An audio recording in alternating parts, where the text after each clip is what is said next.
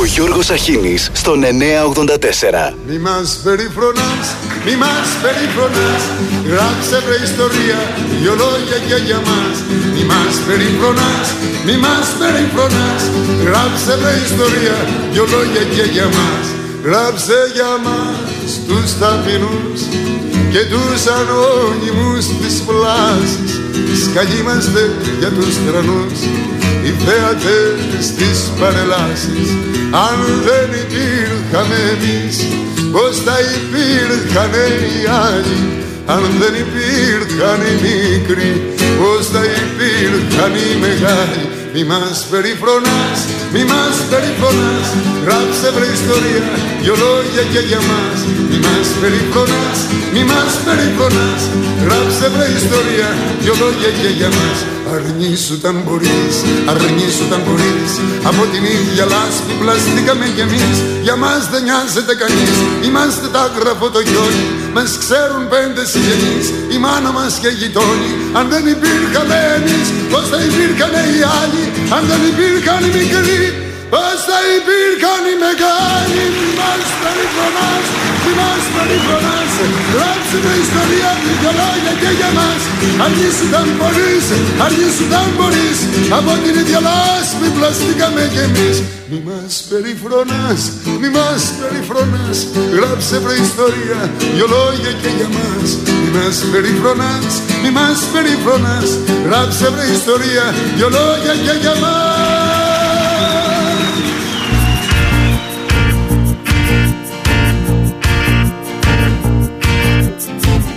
Άντε καλημέρα, Τρίτη, πέντε ο μήνας.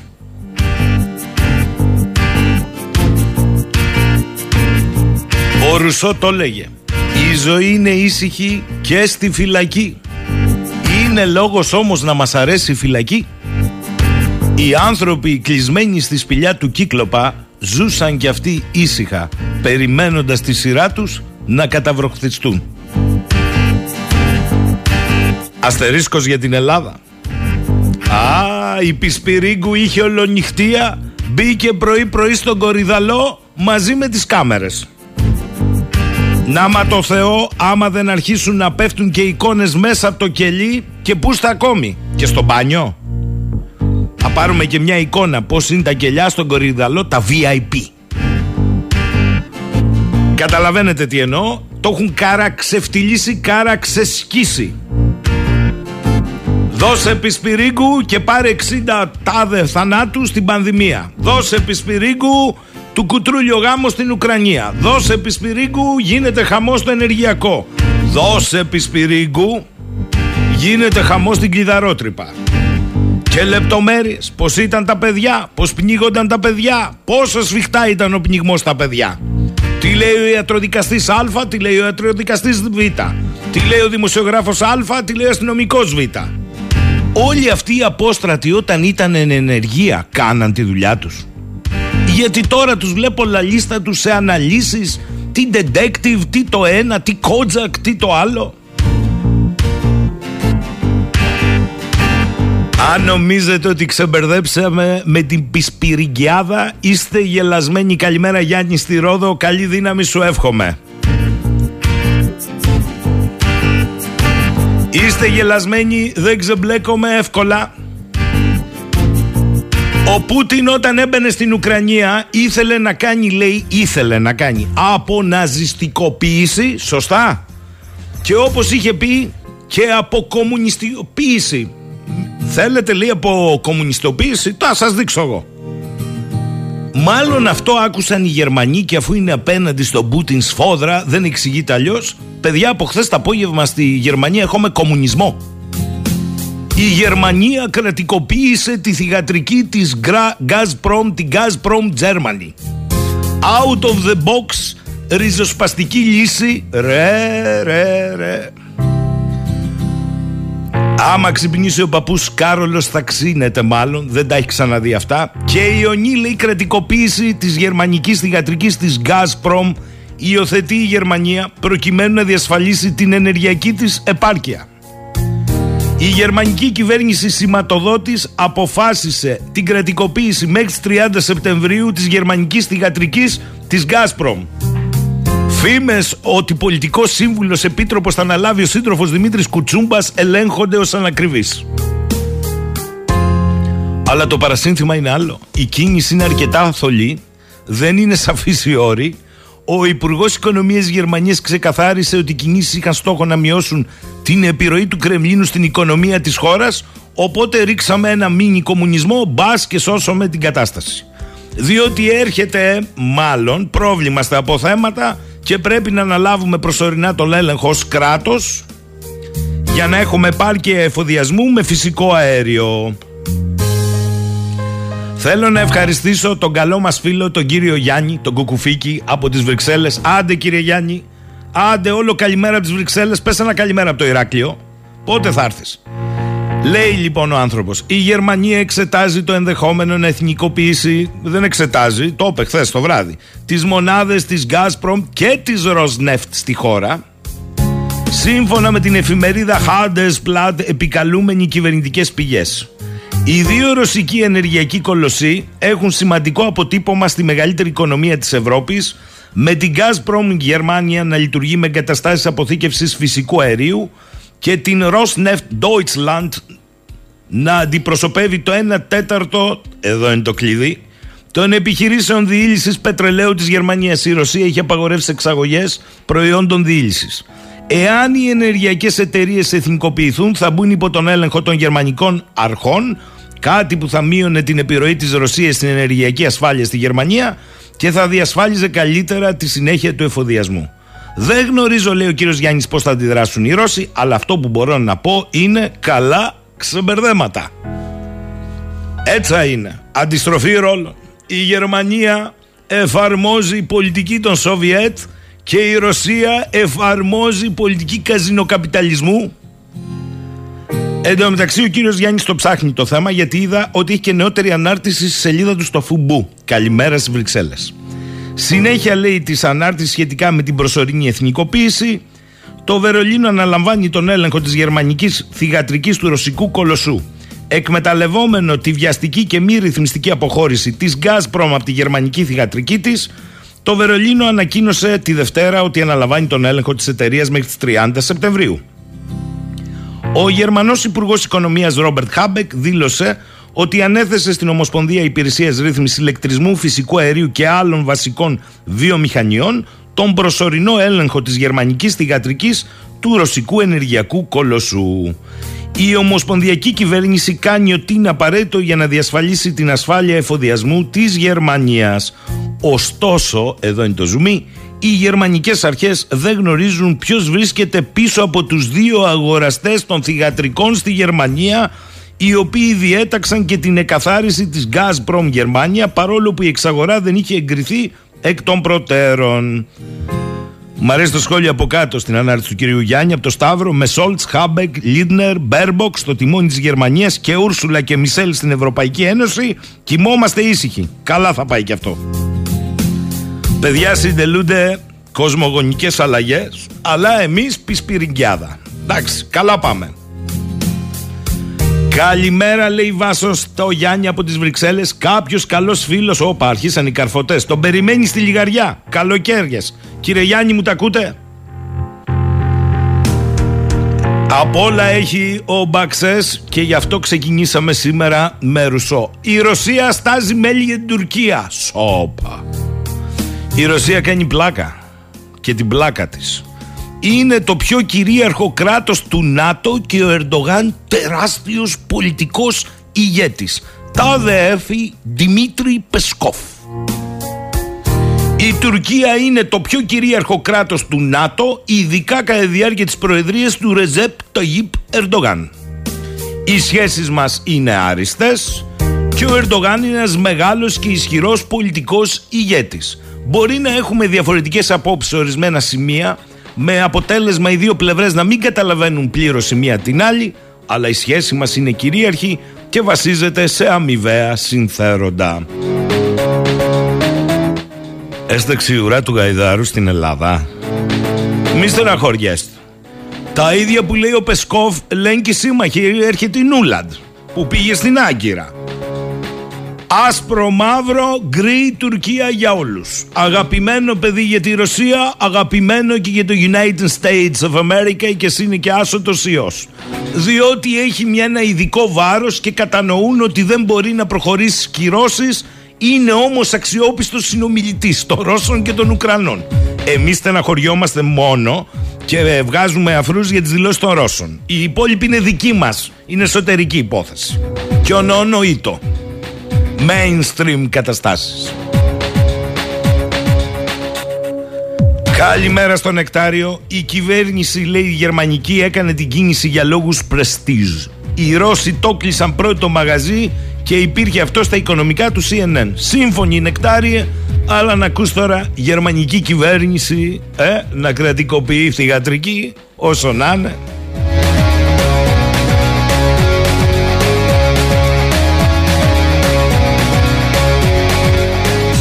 Ζούμε και τι θα ζήσουμε για τα ενεργειακά σήμερα σας έχω αναλυτική κουβέντα με τον κύριο Χρήστο Κολοβό σε λίγο. Θα ακούσετε πολλά διότι έχουμε άλμα. Άλμα δεν έχουμε μόνο στα κρούσματα και τους νεκρούς σε αυτή τη χώρα πέρα βρέχουν τα μέτρα δημόσιας υγείας. Έχουμε και δηλώσεις του Άρη, του κολλητού του Πορτοσάλτε στο Sky. Η Ρίστο εν παρόδο να είμαι δίκαιος. Τουρκικά δεν παίζει μόνο Sky πια. Α, είναι και ο Αστάρς, είναι και ο Αντένας και έρχεται. Και ο Αλφας. Όχι. Λοιπόν, μιλώντας για τα λιγνητικά εργοστάσια και το ακριβό ρεύμα ο Άρης, είπε ότι όταν επί της προηγούμενης κυβέρνησης των βρωμοσυριζέων πέθαναν στα λιγνητοχώρια οι άνθρωποι από καρκίνο ήταν Δευτέρα ή άλλη μέρα. Δηλαδή ο ΣΥΡΙΖΑ κατά τον Άρη έχει ευθύνες για τις περιπτώσεις καρκίνων στη χώρα λόγω των λιγνητικών μονάδων. Άρα αυτός που τις έκλεισε είναι μεγάλος ηγέτης, ας πληρώνουμε τα κέρατά μας, μειώθηκαν οι καρκίνοι. Και όπως είπε, για να το κάνει και πιο ωραίο, ποια ακρίβεια και ποια φτώχεια στον Έλληνα. Για άνοιξτε λέει το booking, δεν υπάρχει δωμάτιο για το Πάσχα. Εδώ η Κατερίνα στο Βενεράτο αποφάσισε να καθαρίσει δύο-τρία δωμάτια γιατί σου λέει θα έρθει κόσμος φέτος στο Βενεράτο πατητός όλο και κάτι τι θα βγάλουμε. Ουράλε γίνεται. Με τους γαδάρους βέβαια. Στην Κρήτη έχουμε ένα θέμα με τα διαλυτικά. Δεν λέμε γάιδαρος, λέμε γάδαρος. Άλμα 39% στα 334,43 του ευρώ ανά μεγαβατόρα έκανε η τιμή της ηλεκτρικής ενέργειας στο χρηματιστήριο ενέργειας. Τρία χρηματιστήρια έχουμε στη χώρα για την ενέργεια. Τους ρήπους ε, και τις ΑΠΕ. Το ότι είναι μία από τις υψηλότερες τιμές των τελευταίων μηνών που ερμηνεύεται ως αποτέλεσμα του μείγματος παραγωγής πέρα βρέχει. Δεν έχουμε τέτοια εμεί κολλήματα. Ο πόλεμος θέει. Το ότι έχουμε επιδοτήσει από τον Νοέμβριο, πόλεμο είχαμε. Όχι, δεν έχει καμία σημασία. Όλα μαζί βάλτα στον πόλεμο, στο τευτέρι και καλά πάμε. Εν τω μεταξύ, επειδή ακούω πολλούς με αναλύσεις και λένε για τα πλοία LNG των Ελλήνων εφοπλιστών που είχαν την πρόνοια δύο χρόνια πίσω και θα μεταφέρουν τώρα το υγροποιημένο φυσικό αέριο από τις Ηνωμένες Πολιτείες και να οι χρυσές δουλειές. Να σας πω ότι οι χρυσές δουλειές δεν τους λύβονται. Ο κύριος Ρόμπιν Μπρούξ, αναλυτής του Διεθνούς Χρηματοπιστωτικού Ινστιτούτου, έκανε μία μελέτη στην οποία ανέφερε ότι το ποσοστό συμμετοχής των τάνκερ ελληνικών συμφερόντων που μεταφέρουν πετρέλαιο από τη Ρωσία, από τη Ρωσία ανήλθε στο 52% επί του συνόλου από το 39% που ήταν πριν τον πόλεμο. Business as usual. Καλημέρα στο Μιχάλη μου στείλε το σημείωμα της Δήμητρας για να μου επιβεβαιώσει τη χθεσινή είδηση. Είναι γεγονός. Λοιπόν, πραγματικά παιδιά είναι απίστευτα αυτά που γίνονται. Ο Γάλλος ιμπρεσιονιστής ζωγράφος Edgar Degas σε έργο του που φιλοξενείται στην Εθνική Πινακοθήκη του Λονδίνου το τέλη του 19ου αιώνα, αρχές 20ου έζησε ο άνθρωπος, έδωσε το όνομα Ρωσίδες Χορεύτριες. Η Εθνική Πινακοθήκη του Λονδίνου αποφάσισε να αποκαταστήσει το λάθος του καλλιτέχνη, δηλαδή να τον συνετίσει μετά θάνατον και να μετονομάσει τον πίνακα σε Ουκρανές χορεύτριες. Πραγματικός, λέει ο Μιχάλης, κα, κλασίγελος. Σε παραπέμπω λέει σε αυτά που γράφει η Δήμητρα. Ο Γάλλος συμπρεσιονιστής που έδωσε το όνομα Ρωσίδες χορεύτριες φαίνεται πως ήταν παραπλανημένος από τους Ρώσους και ιδιαιτέρως από τους κομμουνιστές μου λέει ο Μιχάλης. Έτσι, όπως γράφει η Δήμητρα, η Εθνική Πινακοθήκη του Λονδίνου αποφάσισε να αποκαταστήσει το λάθος του καλλιτέχνη, δηλαδή να τον συνετίσει με τα θάνατον και να μετονομάσει τον πίνακα σε Ουκρανές χορεύτριες. Το σκεπτικό δε που ακολουθεί αυτή την απόφαση, όπως γράφει η Δήμητρα Μυρίλα, είναι ακόμη πιο γελίο και από την ίδια την ενέργεια. Τι λέει το σκεπτικό, γιατί γίνεται με ονομασία. Το κίτρινο και το μπλε των εθνικών χρωμάτων της Ουκρανίας είναι αισθητά σε αυτό που φαίνεται να είναι κορδέλες μαλλιών που φορούν οι χορευτές και σε γυρλάντες που κουβαλούν. Δηλαδή, ο χρωστήρας του ζωγράφου απέδωσε χορεύτριες με τα εθνικά χρώματα της Ουκρανίας κατά το σκεπτικό αλλά ο πολιτιστικός σοβινισμός της τότε Σοβιετικής Ένωσης τα βάζε όλα κάτω από τη ρωσική ομπρέλα όπως λέει και η διευθύντρια του Ουκρανικού Ινστιτούτου στο Λονδίνο η οποία έγραφε πριν ένα μήνα στο περιοδικό Spiegel κάθε ταξίδι σε μια γκαλερί μουσείο στο Λονδίνο με εκθέματα τέχνης ή κινηματογράφου από τη Σοβιετική Ένωση αποκαλύπτει εσκεμμένη η απλώς νοχελική παρερμηνία της περιοχής ως μια τέλειωτη Ρωσία όπως θα ήθελε να το δει ο σημερινός πρόεδρος Πούτιν της Ρωσικής Ομοσπονδίας. Έχουμε και λέμε ο Γάλλος ζωγράφος πέθανε το 1917, δηλαδή δεν πρόλαβε καν να παραπλανηθεί από την Μπολσεβίκικη προπαγάνδα και στο μεταξύ από το 1908 σταμάτησε να ζωγραφίζει λόγω προβλημάτων όρασης. Ο μεγάλος αριθμός των ζωγραφικών του έργων με χορεύτριες χρονολογικά τοποθετείται στη δεκαετία του 1870. Ως φαίνεται ζωγράφιζε παθιασμένα Ουκρανές μπαλαρίνες.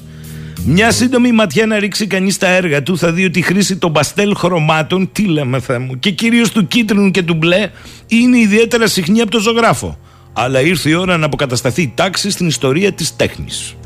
Όλα αυτά συμβαίνουν σε μία από τις σημαντικότερες συλλογές έργων τέχνης στον κόσμο και τα κάνουν επιστήμονες άνθρωποι. Πραγματικός κλαυσίγελος. Μιχάλη Εύγε που βρήκε στην είδηση είναι πραγματικά εντυπωσιακή. Τι ζούμε, Θεέ μου!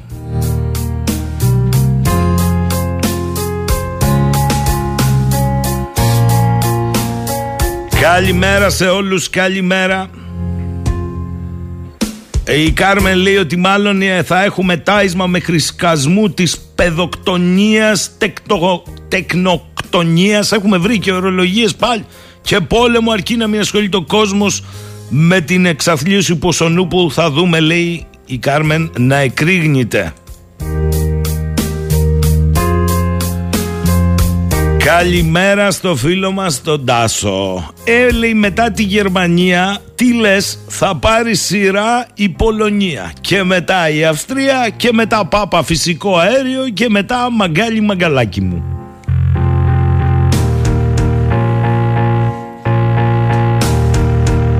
Εγώ λέω τώρα, γιατί θα πάμε στα ενεργειακά, έτσι, να χαλαρώσετε λίγο, να ακούσετε ένα ωραίο τραγούδι και θα επανέλθουμε μετά τις διαφημίσεις.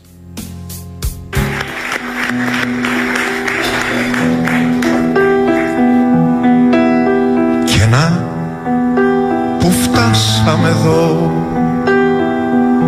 χωρίς αποσκευές. Μα με ένα τόσο ωραίο φεγγάρι. Μα με ένα τόσο ωραίο φεγγάρι. Κι εγώ ονειρεύτηκα ένα καλύτερο κόσμο φτωχή ανθρωπότητα. Δεν μπόρεσες ούτε ένα κεφάλαιο να γράψεις ακόμα. Σας σανίδα από θλιβερό ναυάγιο ταξιδεύει η γυραιά μας Ήπειρος. Βέβαια αγάπησε τα ιδανικά της ανθρωπότητας. Αλλά τα πουλιά πετούσαν πιο πέρα. Σκληρός άκαρδος κόσμος που δεν άνοιξε ποτέ μια ομπρέλα πάνω από το δέντρο που βρέχεται. Ύστερα ανακάλυψαν την πηξίδα για να πεθαίνουν κι αλλού και την απληστία για να μένουν νεκροί για πάντα. Αλλά καθώς βραδιάζει ένα φλάουτο κάπου ή ένα άστρο συνηγορεί για όλη την ανθρωπότητα αλλά τα βράδια όμορφα που μυρίζει η γη. Τι όμορφα τι όμορφα που μυρίζει η γη. Καθώς μένω στο δωμάτιό μου μου έρχονται άξαφνα φαϊνές ιδέες. Φοράω το σακάκι του πατέρα και έτσι είμαστε δύο Κι αν κάποτε μ' άκουσαν να γαυγίζω Ήταν για να δώσω έναν αέρα εξοχής στο δωμάτιο. Κάποτε θα αποδίδουμε δικαιοσύνη με ένα άστρο ή με ένα γιασεμί Σαν ένα τραγούδι που καθώς βρέχει Παίρνει το μέρος των φτωχών. Αλλά τα βράδια όμορφα που μυρίζει η γη. Τι όμορφα τι όμορφα που μυρίζει η γη. Όσο για μένα έμεινα πάντα ένας πλανόδιος πολιτής αλωτινών πραγμάτων αλλά ποιος ποιος σήμερα να αγοράσει ομπρέλες από αρχαίους κατακλυσμούς; Άλλη μια μέρα δεν άντεξα. Εμένα με γνωρίζετε τους λέω. Όχι μου λένε.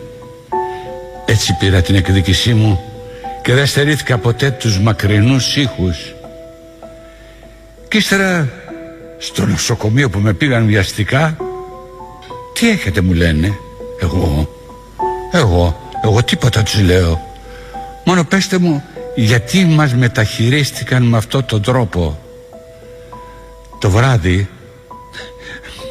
Το βράδυ είχαν έναν ωραίο τρόπο να κοιμάμαι. Τους συγχωρώ έναν έναν όλους. Αλλά Πάλι θέλω να σώσω την ανθρωπότητα. Αλλά εκείνη αρνείται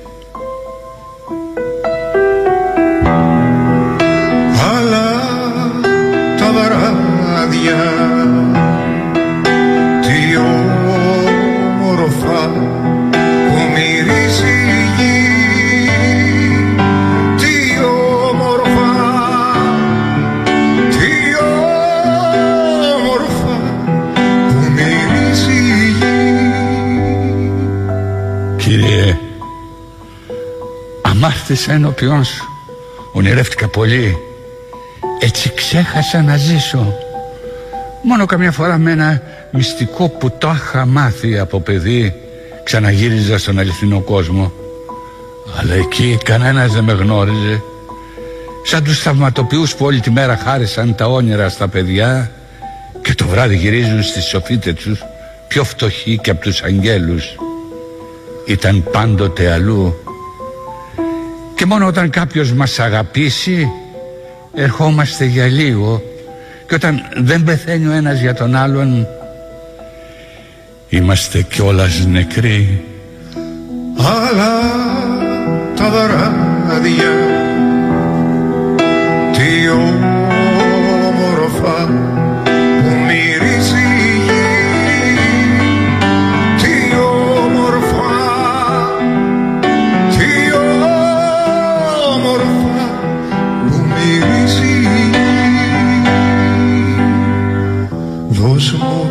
χέρι σου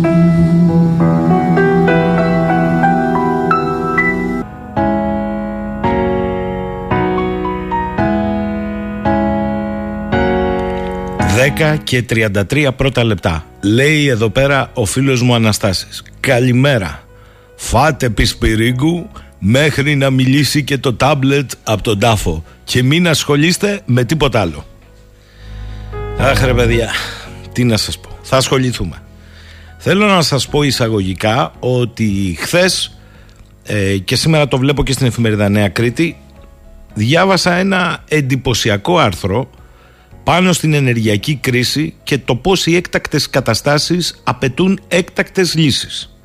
Το υπογράφει ο κύριος Χρήστος Κολοβός, διδάκτορ μηχανικός μεταλλίων, μεταλλουργός μηχανικός του Εθνικού Μετσόβιου, τέος διευθυντής του κλάδου μεταλλευτικών μελετών και έργων της ΔΕΗ στο Λιγνητικό Κέντρο της Δυτικής Μακεδονίας και θεώρησα ότι μετά από έτσι μια εβδομάδα, δέκα μέρες έχουν περάσει καλό είναι να τον ακούσουμε τώρα που βλέπετε τι κοσμογονικές αλλαγές συντελούνται.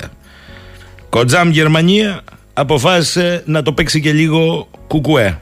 Κρατικοποιεί τη θηγατρική της Gazprom. Τώρα τι θα γίνει δεν ξέρω. Λοιπόν, θέλω να σας διαβάσω την αρχή αυτού του άρθρου. Καλημέρα κύριε Κολοβέ. Καλημέρα σε εσάς κύριε Σαχίνη και στους ακροατές σας. Ευχαριστώ για την πρόσκληση να μιλήσω στην εκπομπή σας. Και εγώ για την ανταπόκριση. Θέλω να σας διαβάσω στους ακροατές, το λέω αυτό, λίγο την έναρξη του άρθρου. Τον Οκτώβριο του 10, ο τότε υφυπουργός Ενέργειας Μανιάτης ανακοίνωσε στη Βουλή πως η χρεοκοπημένη Ελλάδα, τον Οκτώβριο του 10, θα αντικαταστήσει το σύνολο των λιγνητικών μονάδων με μονάδες φυσικού αερίου. Την πολιτική αυτή ακολούθησαν όλες οι μετέπειτα κυβερνήσεις μέχρι το Σεπτέμβριο του 19 όταν ο νυν Πρωθυπουργός ανακοίνωσε την πλήρη απολιγνητοποίηση της ηλεκτροπαραγωγής τυπικά για το 2028, στην πράξη για το 2023 και η ΔΕΗ ήθελε να φέρει την ημερομηνία στον Αύγουστο του 2021. Με την πολιτική αυτή οι κυβερνήσεις στα λόγια υπόσχονταν ανανεώσιμες πηγές ενέργειας και στην πράξη εξάρτησαν την ηλεκτροπαραγωγή, στη χώρα μας εννοείται, από το 100% εισαγόμενο φυσικό αέριο, αφού η τυχαία παραγωγή των ΑΠΕ απαιτεί συνεχή υποστήριξη από κάτι άλλο. Τελεία. Δεν θα επεκταθώ περισσότερο γιατί από εδώ και κάτω το συζητήσουμε με τον κύριο Κολοβό. Θέλω όμως να σταθώ εδώ, κύριε Κολοβέ. Αν καταλαβαίνω καλά, κάνοντας την αναδρομή, λέτε πώς μπήκαμε στην πλήρη εξάρτηση στο όνομα της γρήγορης απολυνητοποίησης σε εισαγόμενο φυσικό αέριο την ώρα που μιλούσαμε για ΑΠΕ, μόνο για ανεμογεννήτριες προσθέτω εγώ, όπου όμως λέτε ότι η παραγωγή των ΑΠΕ είναι τυχαία. Τι εννοείται είναι τυχαία; Εννοώ ότι εκεί που φυσάει μετά από λίγο σταματάει να φυσάει ε, ενώ τα αιωλικά παράγουν πολύ ξαφνικά ξεκινούν να μην παράγουν τίποτα και επειδή η ηλεκτροπαραγωγή βασίζεται στην ισορροπία παραγωγής ενέργειας για να καλύψει τη ζήτηση από τους καταναλωτές αν δεν υπάρχει ηλεκτρισμός να υποκαταστήσει, αν δεν υπάρχει εφεδρεία να υποκαταστήσει την παραγωγή που δίνουν τα αιωλικά θα έχουμε κατευθείαν blackout.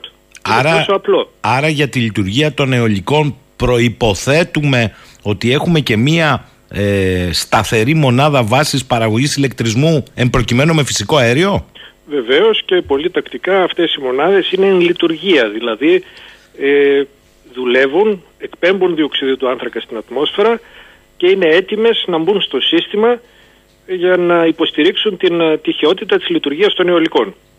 Μάλιστα. Τώρα, λέτε στη συνέχεια ότι από το καλοκαίρι του 21 η τιμή του φυσικού αερίου τράβηξε την ανηφόρα και μαζί με αυτήν και ο πληθωρισμός που έφτασε στο Φλεβάρι στο 7,2 τώρα είναι στο 8. Από το καλοκαίρι. Βεβαίως από το καλοκαίρι, από το Μάιο περίπου ξεκίνησε να ανεβαίνει, αρχές Ιουνίου κάπου εκεί ξεκίνησε να ανεβαίνει και ο λόγος είναι πάρα πολύ απλός. Η εξαφάνιση των αιωλικών από το σύστημα ε, στη διάρκεια του καλοκαιριού. Όταν λέμε εξαφάνιση, η μειωμένη Είχα βγάλει τον Ιούλιο πέρυσι ένα άρθρο που έλεγε ότι τα αιωλικά αποδείχθηκαν δημόσιος όλεθρος και μπορεί να το βρει ο καθένας με μια αναζήτηση στο διαδίκτυο. Δημόσιο όλεθρο χαρακτήρισα τα αιωλικά του καλοκαίρι του 2021 για το δεύτερο δεκαπενθήμερο του Ιουνίου και το ίδιο συνέβαινε σε όλη την Ευρώπη όλο το καλοκαίρι και αυτό αποτυπώθηκε στην ε, κερδοφορία της δανέζικης της Erstedt και της γερμανικής RWE από τις μεγαλύτερες εταιρείες ε, ενέργειας στην Ευρώπη. Ε, τα αιωλικά είναι εντελώς αναξιόπιστα, τα φωτοβολταϊκά είναι πολύ πιο αξιόπιστα, αλλά βεβαίως και τα φωτοβολταϊκά το βράδυ εξαφανίζονται. Άρα λοιπόν η εγγυημένη απόδοση των συγκεκριμένων μορφών ΑΠΕ, αιωλικών και φωτοβολταϊκών, υπάρχουν και άλλες μορφές ΑΠΕ, οι οποίες είναι πολύ πιο αξιόπιστες όπως η βιομάζα και η γεωθερμια αλλά στην Ελλάδα δεν τις προωθούμε, περιμένουμε μάλλον ποιος θα μας πουλήσει τον εξοπλισμό.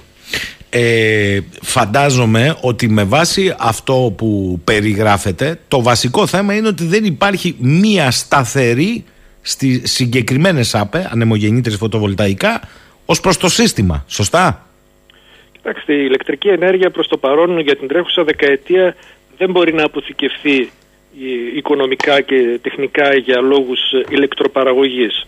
Άλλο πράγμα να αποθηκεύει κανείς την μπαταρία, ε, στην μπαταρία του κινητού τηλεφώνου και άλλο πράγμα να αποθηκεύει σε μπαταρία για ηλεκτροπαραγωγή. Δεν υπάρχει αυτή τη στιγμή τέτοια τεχνολογία. Σωστά.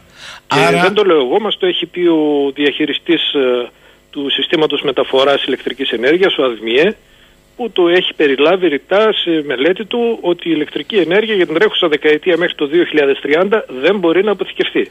Άρα κύριε Κολοβέ, σας ρωτώ ευθέως και θα πάμε μετά στο ζουμί, γιατί το ζουμί είναι παρακάτω.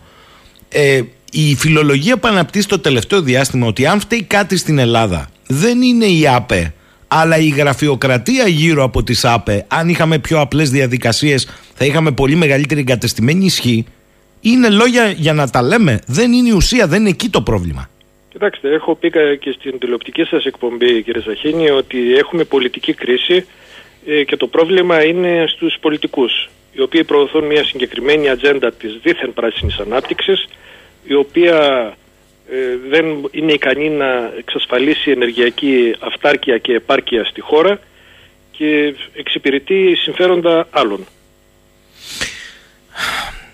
Να σας ρωτήσω ευθέως, άρα για σας δεν είναι θέμα γραφειοκρατίας ότι αν είχαμε σπάσει ε, αυτές τις νόρμες γραφειοκρατικές θα είχαμε περισσότερη εγκατεστημένη ισχύ από παραγωγή ρεύματος από ΑΠΕ; Δεν είναι εκεί το θέμα; Κοιτάξτε, εμείς έχουμε αυτή τη στιγμή περίπου 4.500 ΜΒ αιωλικα Η Γερμανία έχει περίπου 57.000 ΜΒ.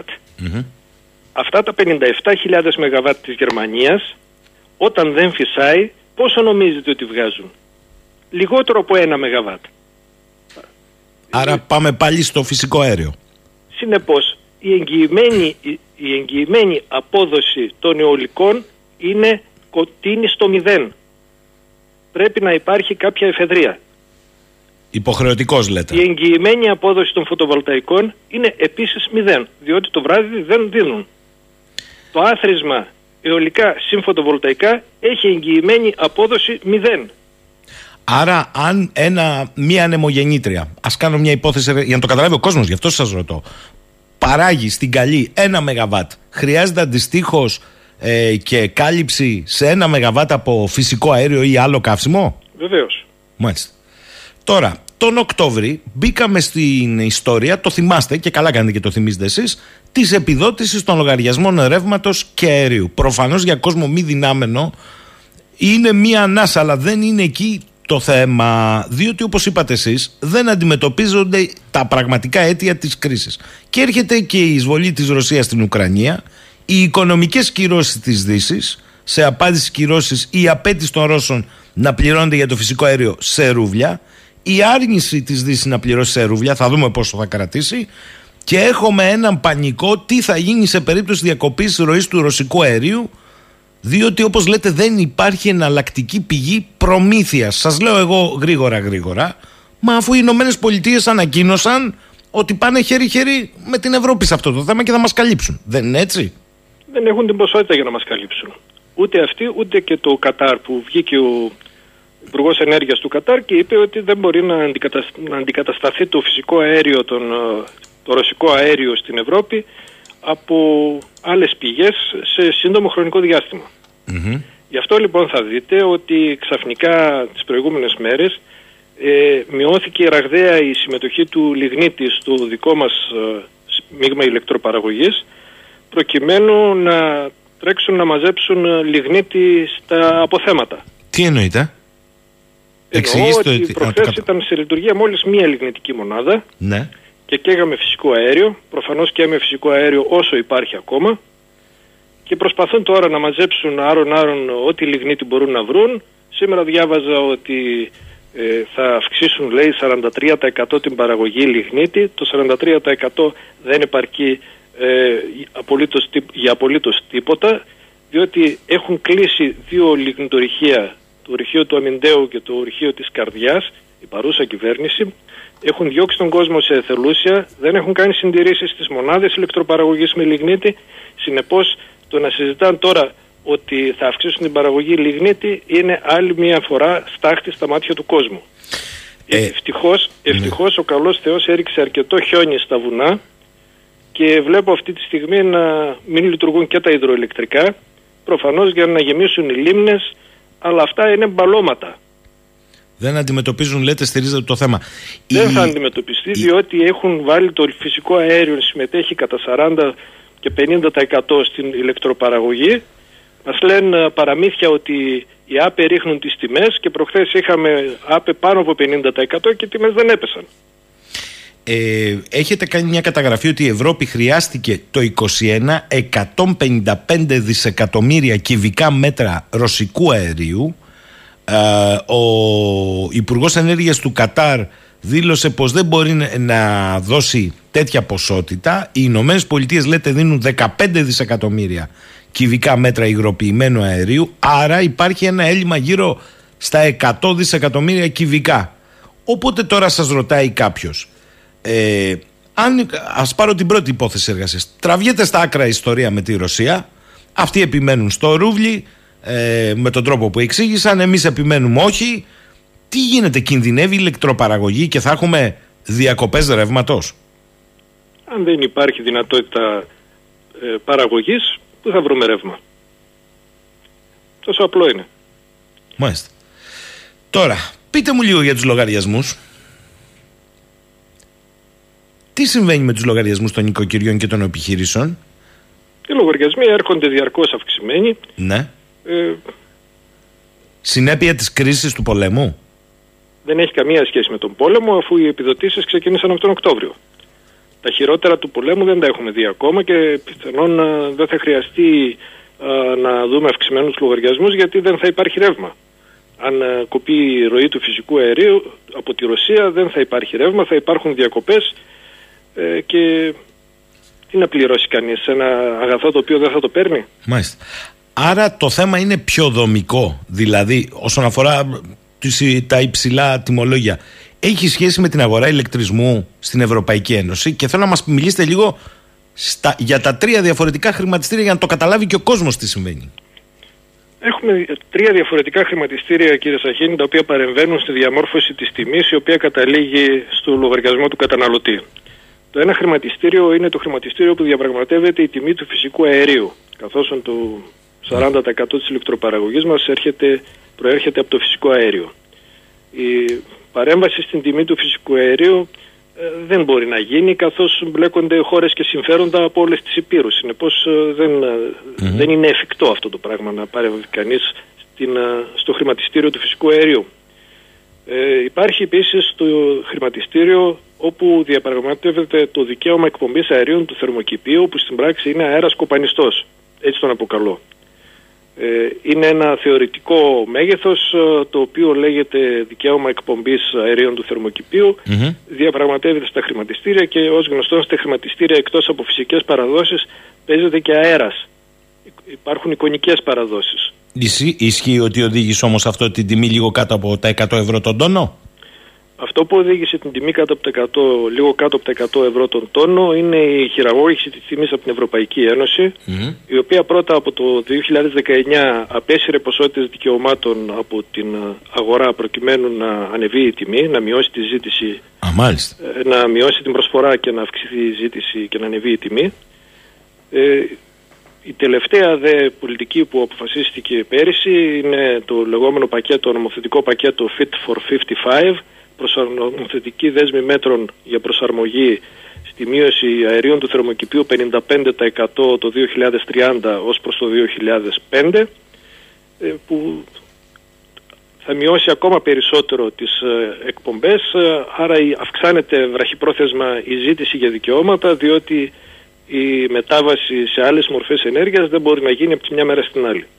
Ε, είναι εύκολο να έχεις μια αντίστροφη κίνηση, δηλαδή να επαναφέρεις έστω κάποιες από τις ποσότητες που τεχνικά έχεις αποσύρει στα δικαιώματα για να ανακουφίσεις τους καταναλωτές; Πανεύκολο είναι, απλά χρειάζεται πολιτική απόφαση η οποία δεν υφίσταται. Μάλιστα.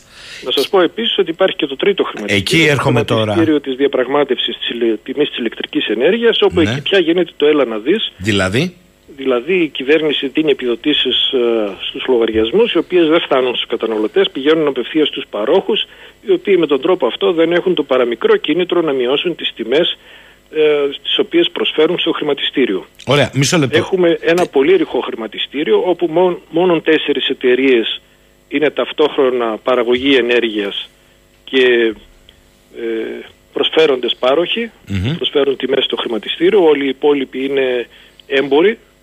Ε, συνεπώς ε, χρειάζονται άμεσες παρεμβάσεις ε, στο χρηματιστήριο και θα μπορούσε προσωρινά και να ανασταλεί η διαπραγμάτευση στα χρηματιστήρια, αλλά αυτά χρειάζονται πολιτικές αποφάσεις. Γι' αυτό σας είπα από την αρχή ότι έχουμε πολιτική κρίση, δεν έχουμε ενεργειακή. Μπορεί να καταργηθεί η περίφημη, αυτό που συζητάει ο κόσμος, ε, που, που είναι η μεγάλη του αγχώνη, η ρήτρα αναπροσαρμογής. Αυτή μπορεί να καταργηθεί; Όλα γίνονται και γίνονται Ναι. με πολιτικές αποφάσεις. Συγγνώμη, πώς έχει προκύψει αυτή; Αυτή προέκυψε η ρήτρα, υπήρχε ως ρήτρα ε, υπήρχε ως ρήτρα οριακής της τιμής συστήματος στη- Μάλιστα. στη- στις, στους λογαριασμούς των ιδιωτών παρόχων Ναι. ε, δεν υπήρχε στη ΔΕΗ όπου υπήρχε μια ρήτρα διοξιδίου του άνθρακα. Η Ρυθμιστική Αρχή Ενέργειας ζήτησε από τη ΔΕΗ να καταργήσει Μμμ. αυτή την ε, ρήτρα διοξιδίου του άνθρακα και να βάλει ρήτρα αναπροσαρμογής όπως είχαν ε, οι ιδιώτες πάροχοι και επειδή η ΔΕΗ έχει το 64% της αγοράς ε, όταν ε, έβαλε η ΔΕΗ την ρήτρα αναπροσαρμογής στους λογαριασμούς φάνηκε το πρόβλημα πολύ πιο έντονα από ότι ε, ήταν ε, το, το προηγούμενο διάστημα. Άρα πρακτικά εδώ έχεις ένα προϊόν που πρώτα το καταναλώνεις και μετά μαθαίνεις την τιμή του; Αυτό ακριβώς συμβαίνει. Μάλιστα. Πάμε λίγο σε αυτό που λέτε. Δεν υπάρχει λόγος, γράφετε, η μέση τιμή, γιατί κάνετε προτάσεις, η μέση τιμή ημέρας να προσδιορίζεται από την πιο ακριβή μονάδα που μπαίνει στο σύστημα, καθώς η μονάδα αυτή θα είναι πάντα αερίου και στις τρέχουσες τιμές θα εκτοξεύει τη μέση τιμή στην οποία αγοράζουν όλοι οι πάροχοι. Όπως μάλιστα λέτε, δείχνουν τα συμβόλαια μελλοντικής εκπλήρωσης, για το σύνολο του 2023, όχι 22, δεν προβλέπεται επιστροφή των τιμών στα προ-πανδημίας επίπεδα. Για εξηγήστε το λίγο αυτό με τη μέση τιμή ημέρας.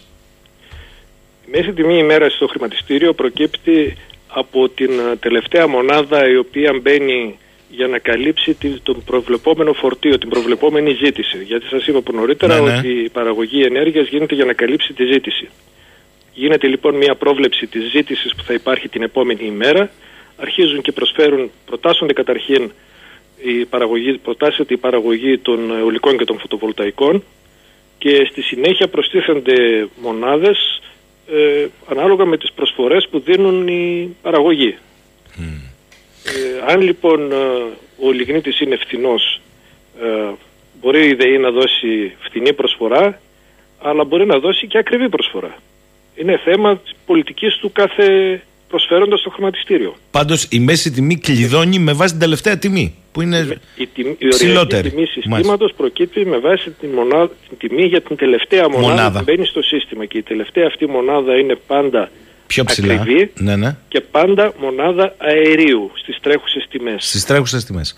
Ε, το επόμενο που λέτε είναι ότι δεν υπάρχει λόγος να προτάσετε η ένταξη των ανανεώσιμων πηγών ενέργειας των ΑΠΕ στο σύστημα, καθώς πλέον είναι όριμη τεχνολογία των ΑΠΕ και δεν έχει ανάγκη περαιτέρω ενίσχυσης. Μας λέτε δηλαδή ότι πληρώνουμε την ενίσχυση ε, των ΑΠΕ, έτσι, ως ε, μια τεχνολογία που μπαίνει στο σύστημα. Λέτε αυτό πια δεν ισχύει. Το αντίθετο μάλλον λέτε. Θα έπρεπε η ΑΠΕ να επιβαρύνεται με το κόστος σταθεροποίησης και όχι να το πληρώνει ο καταναλωτής. Βεβαίως. Καταρχήν ε, τις ε, ΑΠΕ τις επιδοτούμε για 20 χρόνια τώρα. Ε, στη Γερμανία είχε βγει ο νόμος ε, για τις ανανεώσιμες πηγές κάπου στο 99 ή 2000 που έδινε τις ε, μεγάλες επιδοτήσεις. Αυτός ο νόμος μεταφέρθηκε, αντιγράφηκε από την κυβέρνηση Παπανδρέου στο ελληνικό σύστημα. Ε, νωρίτερα υπήρχε ο νόμος για τις άπη επικυβέρνησης Καραμανλή που έδινε και πολύ μεγάλες τιμές στα φωτοβολταϊκά τις οποίες ακόμα τις πληρώνουμε ε, και σε κάθε περίπτωση μετά από μια εικοσαετία που υπάρχουν ε, οι ΑΠΕ ε, είναι πλέον μια όριμη τεχνολογία οι τιμές ε, στις, ε, στην κατασκευή των ανεμογεννητριών και των φωτοβολταϊκών ε, έχουν πέσει δεν υπάρχει καμιά ανάγκη περαιτέρω ενίσχυσης και προτιμησιακής συμπεριφοράς. Μάλιστα. Ε, σε κάθε περίπτωση, ακριβώς επειδή τα αιωλικά ανεβοκατεβάζουν φορτία ανάλογα με το πόσο φυσάει ή δεν φυσάει, ε, δημιουργούν προβλήματα ευστάθειας στο δίκτυο της μεταφοράς ε, και αυτά τα προβλήματα ευστάθειας ε, είχαν αποτέλεσμα να σκάσει ένας μετασχηματιστής στο μεγαλύτερο κέντρο υπερυψηλής τάσης της Αττικής ε, στον Ασπρόπυργο το Φεβρουάριο του 2021 και αμέσως έσπευσε ο ΑΔΜΙΕ να, να ζητήσει την επιβεβλημένη παραγωγή κατά προτεραιότητα των θερμικών και των υδροηλεκτρικών μονάδων δηλαδή των μονάδων εγγυημένης αξιοπιστίας. Μάλιστα.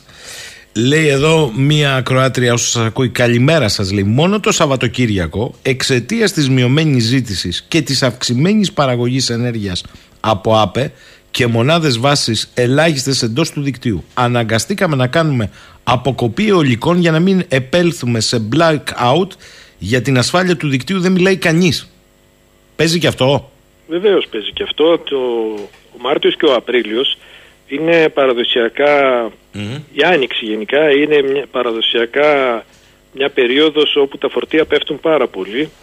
Ε, μάλιστα την Κυριακή νομίζω το απόγευμα είχε πέσει κάτω και από τα 2.000 ΜΒ η ζήτηση στο σύστημα ε, και βεβαίως ε, δεν υπήρχε λόγος να παράγεται ενέργεια. Ε, έτσι λοιπόν είδαμε μόνο μία λιγνητική μονάδα να είναι σε λειτουργία και για κάποιο διάστημα εκεί έπεσε και η τιμή γιατί κανένας δεν ήθελε το ρεύμα και όλοι προσπαθούσαν όπως όπως να το ξεφορτωθούν. Διότι και η υπερήσια ρεύματος στο σύστημα μπορεί να προκαλέσει blackout. Άρα αυτό εννοείται σταθερότητα. Δεν θέλει ούτε παραπάνω ούτε παρακάτω. Θέλει, ανάγκη, ε, θέλει ανάλογα με τις ανάγκες ημερήσια ζήτηση. Σωστά; Βεβαίως. Όταν φυσάει πάρα πολύ και δεν υπάρχει ζήτηση, οι τιμές πέφτουν πάρα πολύ και πέφτουν και σε αρνητικά επίπεδα. Δηλαδή στην πράξη η παραγωγή αιωλικής ενέργειας πληρώνουν το σύστημα για να απορροφήσει την ενέργεια προκειμένου να μην σταματήσουν τα αιωλικά. Και έχουν περιθώριο να πληρώσουν διότι έχουν εξασφαλίσει υπερκέρδη από την εγγυημένη απορρόφηση τις υπόλοιπε ημέρες. Η επόμενη σκέψη σας είναι ότι δεν υπάρχει λόγος λέτε για εικονικές αγοροπολισίες ενέργειας, αέρας μέσα σε παρένθεση, αλλά θα πρέπει να υπάρχουν μόνο συναλλαγές για αγοροπολισίες πραγματικών ποσοτήτων με φυσική παράδοση. Αυτό τι είναι εικονικές αγοροπολισίες; Αυτό που λέμε αέρας στα χρηματιστήρια, το οποίο το είχαμε ζήσει πάρα πολύ καλά το, στην εποχή της άνθησης του χρηματιστηρίου του 1999 που κατέληξε στην καταστροφή. Αυτό γίνεται και με την ενέργεια τώρα, κοπανιστός αέρας δηλαδή στην ουσία. Βεβαίως. Αυτό συμβαίνει σε όλα τα χρηματιστήρια. Μάλιστα.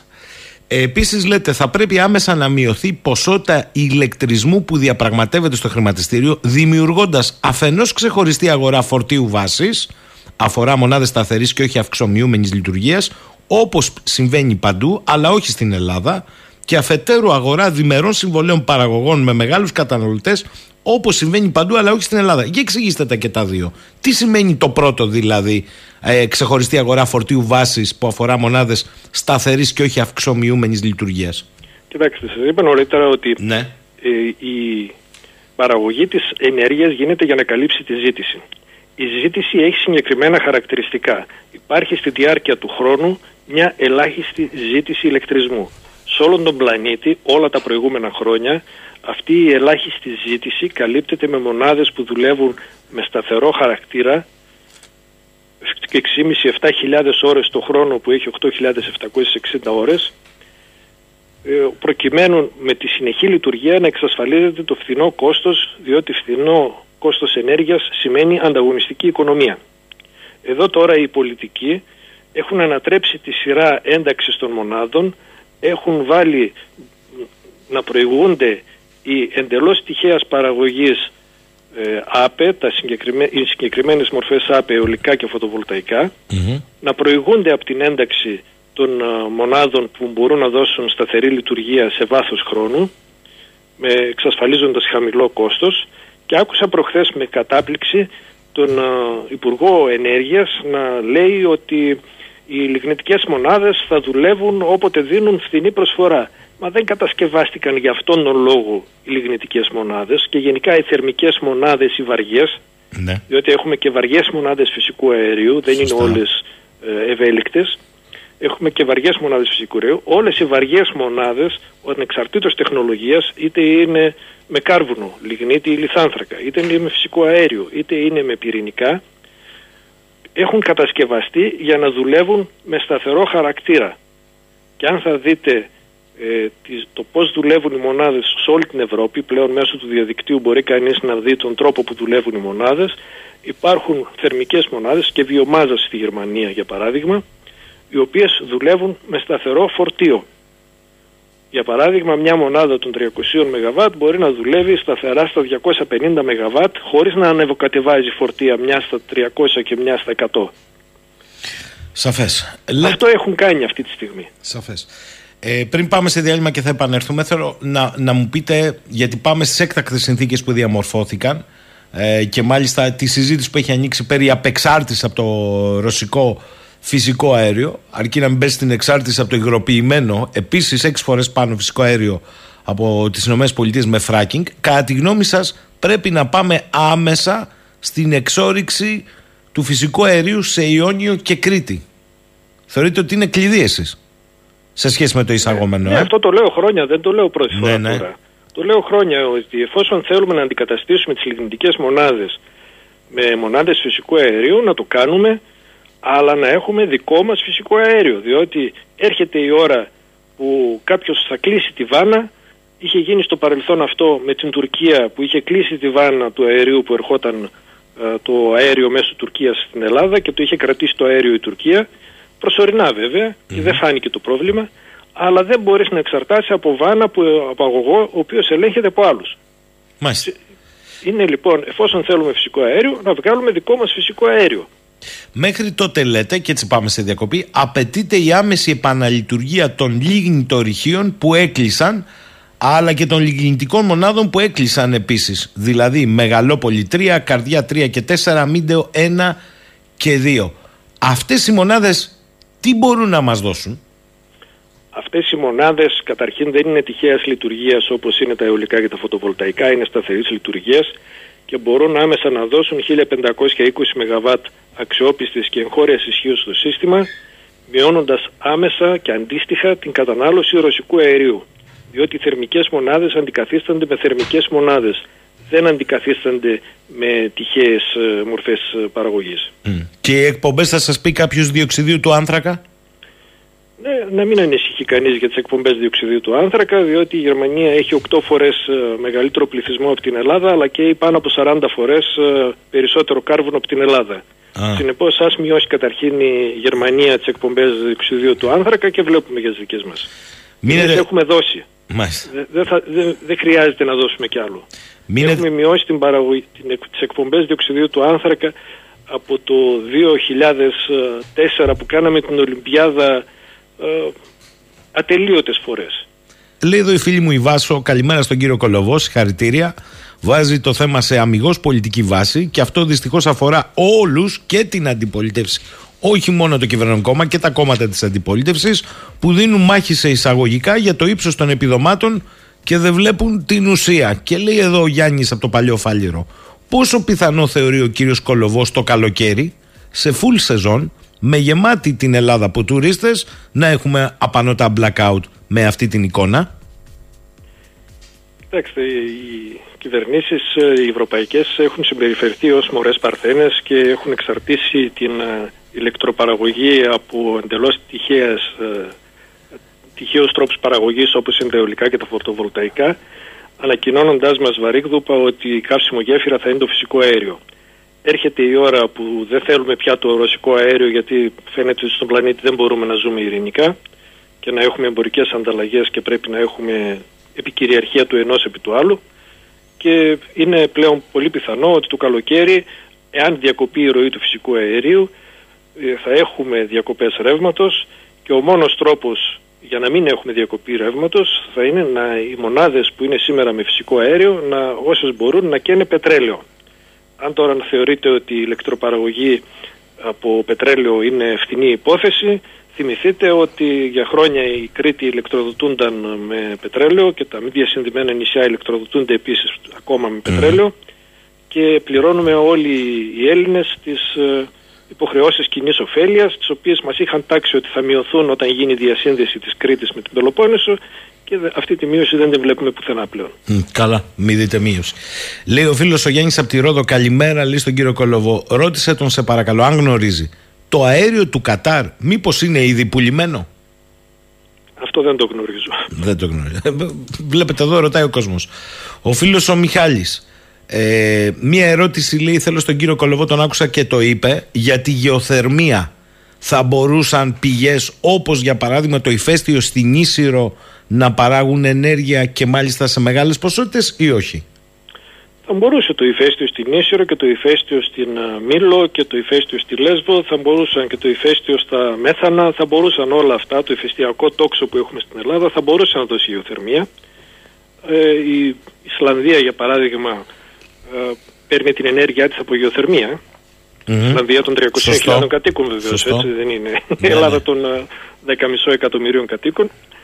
Αλλά, εν πάση περιπτώσει, η γεωθερμία θα μπορούσε να δώσει κάτι. Ε, στην Εύβοια, στις θερμοπύλες. μεγάλες ποσότητες. Θα έδινε κάτι όμως, λέτε. Που το θα έδινε κάτι, αλλά όχι σε μεγάλες ποσότητες. Μάλιστα. Ε, Άλλος φίλος λέει: Ρωτήστε σας παρακαλώ τον κύριο Κόλοβο, δεν είναι λάθος η πολιτική λοιπόν φωτοβολταϊκά σε αγροτικές εκτάσεις αντί να τις καλλιεργούν που έχουμε επισητιστική κρίση, κτηνοτροφική κρίση, αντί για με ένα γενναίο, ευέλικτο, εκεί πραγματικά μη γραφειοκρατικό σύστημα για φωτοβολταϊκά στέγες μας. Ευχαριστώ πολύ τον ακροατή σας για την ερώτηση. Αύριο έρχεται ο Πρωθυπουργός στην Κοζάνη, όπου ζω εγώ, να εγκαινιάσει ένα μεγάλο φωτοβολταϊκό εργοστάσιο που το λένε κατεφημισμό πάρκο και είναι του ομίλου των ελληνικών πετρελαίων. Και αν θα το δείτε, που θα το δείτε σε βίντεο αύριο, ε, έχουν μετατρέψει την περιοχή σε κρανίου τόπο. Η περιοχή όπου έχει εγκατασταθεί το συγκεκριμένο φωτοβολταϊκό ήταν βοσκοτόπια, βοσκούσαν γίδια, βοσκούσαν γελάδια, ε, είχε ατελείωτη πανίδα, πέρδικες, ε, λαγούς, αγριογούρουνα, επίσης βοσκούσαν ημιάγρια εκτρεφόμενα ε, γουρούνια. Ε, υπάρχει πολλή βλάστηση όπου πετούν μέλισσες και όλο αυτό το πράγμα έχει γίνει μια οικολογική καταστροφή αλλά θα παρουσιαστεί αύριο με τα φανών και λαμπάδων ότι να θα έχουμε πράσινη ενέργεια και θα καλύψουμε τις ανάγκες μας. Θα καλύψουμε τις ανάγκες μας το μεσημέρι αλλά το βράδυ δεν θα δίνει απολύτως τίποτα. Έτσι, διότι η ηλεκτρική ενέργεια δεν αποθηκεύεται. Και βεβαίως θα μπορούσαμε να τα βάλουμε στις στέγες το έχω γράψει και σε ξεχωριστό άρθρο αυτό το πράγμα, διότι στην, στο Βερολίνο πρόσφατα πέρασαν νομοθεσία όλα τα νέα κτίρια υποχρεωτικά να έχουν φωτοβολταϊκά στις ε, ταράτσες και στα, στις σκεπές αλλά στην Ελλάδα δεν βάζουμε ε, φωτοβολταϊκά στις, ε, στις στέγες επειδή πρέπει να τα βάλουμε σε μεγάλα χωράφια προκειμένου να συνδεθούν κατευθείαν ε, στο δίκτυο της υψηλής τάσης επειδή δεν φροντίσαμε να κάνουμε επενδύσεις στο δίκτυο της χαμηλής τάσης. Αυτό είναι το κλειδί λέτε, για, για να το ξεκαθαρίσουμε. αυτό είναι το κλειδί και κοροϊδεύουν την κοινωνία μονίμως η πολιτική. Σας έχω πει προηγουμένως ότι έχουμε πολιτική κρίση. Άρα όταν. Μισό, μισό λεπτό. Μισό λεπτό, κύριε Κολοβέ. Ενδιαφέρονται για τα συμφέροντα των λίγων. Μισό λεπτό, να το καταλάβει ο κόσμος. Ο πολίτης, αυτό με ενδιαφέρει εμένα. Λέτε ότι αν πραγματικά υπήρχε μια πολιτική όπου ο κάθε πολίτης και οι επιχειρήσεις φυσικά, ιδίως οι μικρομεσαίες που έχουμε αυτή τη φύση στην Ελλάδα ε, και τα χαρακτηριστικά στι επι, επιχειρήσεις, ε, έβαζε στη στέγη του, πρακτικά είχε ένα θέμα με τη διασύνδεσή του στο σύστημα αυτή τη στιγμή. Βεβαίως. Διότι δεν προβλέπεται. Η σύνδεση είναι για υψηλή τάση, άρα πάμε σε βιομηχανοποιημένα πάρκα φωτοβολταϊκών. Ακριβώς. Η δική μας περιοχή εδώ της Δυτικής Μακεδονίας έχει τα πιο ισχυρά δίκτυα υψηλής τάσης στα Βαλκάνια. Ναι. Και γι' αυτό έχει γίνει ένα ελντοράντο στα αιωλικά και στα φωτοβολταϊκά, τα οποία έρχονται και συνδέονται κατευθείαν ε, στο χώρο που άφησε ελεύθερο η απολιγνητοποίηση. Ε, και συνεπώς εδώ η περιοχή θα γίνει ένας κρανίου τόπος ε, από φωτοβολταϊκά. Δεν είναι τυχαίο ότι το ορυχείο του Αμιντέου έκλεισε από την παρούσα κυβέρνηση και οι εκτάσεις δόθηκαν στη γερμανική εταιρεία RVE μέσω μιας κοινής εταιρείας με την ΔΕΗ ανανεώσιμες. 51% η Γερμανία, 49% η ΔΕΗ ανανεώσιμες. Ε, προκειμένου να βάλει ένα γιγαβάτ φωτοβολταϊκά στα ορυχεία η γερμανική εταιρεία και να εμφανίζεται ως παραγωγός ΑΠΕ τη στιγμή που δεν κάνει το ίδιο στα δικά της λιγνητουργία στη Γερμανία όπου συνεχίζει και εξορίσει λιγνίτη και μάλιστα τώρα διάβαζα προχθές ότι θα έχουν και ε, κατεδάφιση ενός χωριού που εμποδίζει την προώθηση του λιγνητορυχείου στο Γκρέβεμπρόεχ ε, και θα έχουν πάλι διαδηλώσεις ε, οι δίθεν οικολόγοι μπροστά στο ορυχείο ε, προκειμένου να παρεμποδίσουν την εξόριξη του λιγνίτη. Η Γερμανία λοιπόν ε, εξορίσει το δικό της λιγνίτη στη Γερμανία και βάζει τα φωτοβολταϊκά στα ορυχεία τα ελληνικά. Άρα μου λέτε ότι όταν ακούω ε, πολιτικούς ανεξαρτήτως κόμματος να μου λένε βάλτε φωτοβολταϊκά στη στέγη το ερώτημά μου θα είναι και εσείς τι κάνετε για την ένταξή τους στο δίκτυο μεσές και χαμηλής αυτό; Αυτό ακριβώς. αυτό πρέπει να είναι το ερώτημα Διότι χωρίς δίκτυο, χωρίς ενισχυμένο δίκτυο χαμηλής τάσης, το δίκτυο της διανομής μέσα στις Ναι, ναι. πόλεις και στα χωριά, φωτοβολταϊκά στις στέγες δεν μπορούν να μπουν, δεν τα χωράει το δίκτυο. Μάλιστα. Γι' αυτό Άρα και το νέο πρόγραμμα έχει βάλει όριο, το νέο πρόγραμμα που βγάλαν τώρα έχει βάλει όριο στα 6 κιλοβάτ, όταν στην Αυστραλία ήδη τα συστήματα που μπαίνουν έχουν φτάσει στα 10 κιλοβάτ. μάλιστα. Και Α, είχε, να συμπληρώσω ότι Ναι. το 2019 το Ερευνητικό Κέντρο της Ευρωπαϊκής Ένωσης ε, είχε βγάλει μία μελέτη που έλεγε ότι στις ελληνικές στέγες έχουμε 128 τετραγωνικά χιλιόμετρα επιφάνεια που μπορούν να δ- χωρέσουν φωτοβολταϊκά από τα οποία μπορούμε να πάρουμε το 1 τρίτο των αναγκών μας σε ηλεκτρισμό των ετήσιων αναγκών αλλά οι πολιτικοί δεν το κάνουν. Μάλιστα. Άρα εγώ όταν μου πούνε, ξέρεις ε, κύριε Κολοβέη, κύριε Σαχίνη, αν πραγματικά ενδιαφέρεσαι θα βάλεις φωτοβολταϊκό στέγη, θα του πω εγώ θα το βάλω, αλλά πες μου τι κάνεις στα δίκτυα χαμηλής τάσης. Σωστά; Ακριβώς. Ακριβώς. Πολύ σωστά. Διότι διαφορετικά με παραμυθιάζεις. Έχεις τα δίκτυα υψηλής τάσης για να πάνε οι βιομηχανοποιημένες όπως τις περιγράψατε καταστάσεις. Για να Ακριβώς. καταλαβαίνουμε τι γίνεται.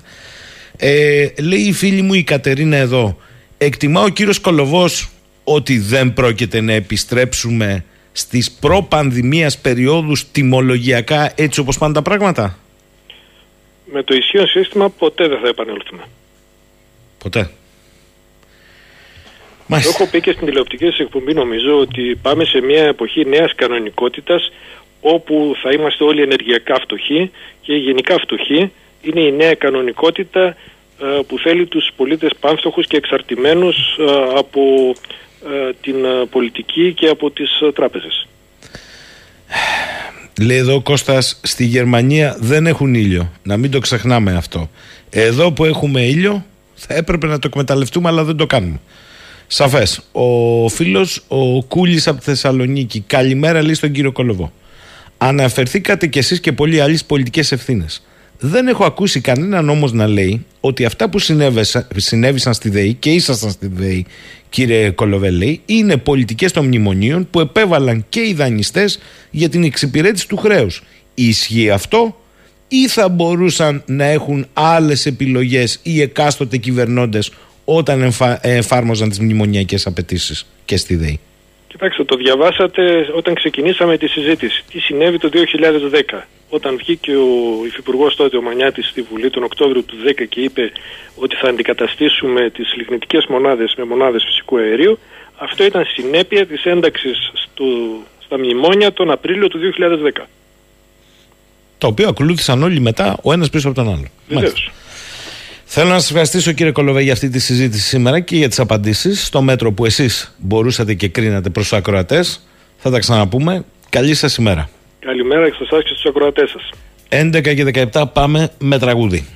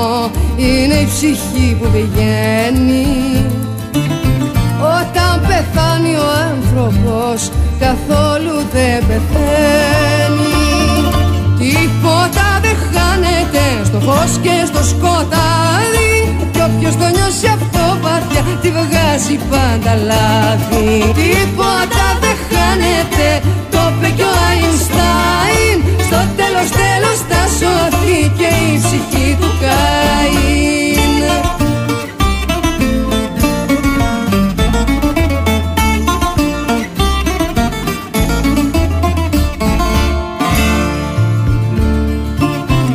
Όταν πεθάνει ο άνθρωπος το σκάει και η ψυχή του τρέχει στα παντοτινά και πάντα είναι δική του. Που τρέχει στα παντοτινά και πάντα είναι δική του. Όταν πεθάνει ο άνθρωπος το σκάει και η ψυχή του. Τίποτα δεν χάνεται στο φως και στο σκοτάδι. Κι όποιος το νιώσει αυτό βαθιά τη βγάζει πάντα λάθη. Τίποτα δεν χάνεται το είπε και ο Αϊνστάιν. Στο τέλος τέλος θα σωθεί και η ψυχή του Καΐν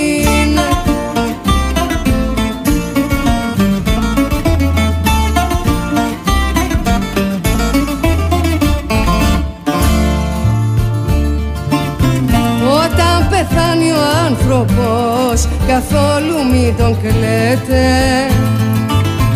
Ευχές μη ξαναγεννηθεί μόναχα αυτές να λέτε. Ευχές μη ξαναγεννηθεί μόναχα αυτές να λέτε. Όταν πεθάνει ο άνθρωπος καθόλου μην τον κλαίτε. Τίποτα δεν χάνεται στο φως και στο σκοτάδι Κι όποιος το νιώσει αυτό βαθιά τη βγάζει πάντα λάθη. Τίποτα δεν χάνεται το είπε και ο Αϊνστάιν. Στο τέλος τέλος θα σώθει και η ψυχή του Καΐν 11 και 26 η φίλη μου η Νούλη λέει καλημέρα. Από το άρθρο του Βασίλη Σκούρη διαβάζω τα τελευταία 24 ώρα έχει αυξηθεί δραματικά ο αριθμός των τριπλά εμβολιασμένων που νοσηλεύονται διασωληνωμένοι σε μεθ. Για παράδειγμα, το τελευταίο 24ωρο, γράφει ο Βασίλης Κουρής, μεταξύ των ασθενών που νοσηλεύονται διασωληνωμένοι, 213,59,66 είναι ανεμβολίαστοι ή μερικώ εμβολιασμένοι και 144, 40,34 πλήρως. Όπως μας είπε μέλος της Επιτροπής των Ειδικών που συμβουλεύει το Υπουργείο Υγείας, ανάλογη τάση δεν παρατηρείται στις άλλες ευρωπαϊκές χώρες ή στις Ηνωμένες Πολιτείες. Και αναρωτιέται η Νούλη τι ακριβώς συμβαίνει, κάποιος πρέπει να δώσει εξηγήσει. Νούλη, μου τα έχουμε πει δύο χρόνια και κάποιοι λέγανε ότι είμαστε βαρετοί. Τι ακριβώς θέλεις να σου πω ότι συμβαίνει, Η ανεμελιά χωρίς μέτρα δημόσιας υγείας και χωρίς καμία επιστημονικά κίνηση να σπάνε οι αλυσίδες μετάδοσης. Ελάτε όπως είστε. Αν είστε και τριπλά, δεν τρέχει κάστανο. Καταλάβατε τώρα τι τρέχει, κυρία Νούλη; Άρα, όσο δεν σπάνε οι αλυσίδες μετάδοσης, αυξάνει η δεξαμενή των νοσούντων και αυξάνουν οι πιθανότητες κάποιοι εξ αυτών να οδηγηθούν και στη ΜΕΘ.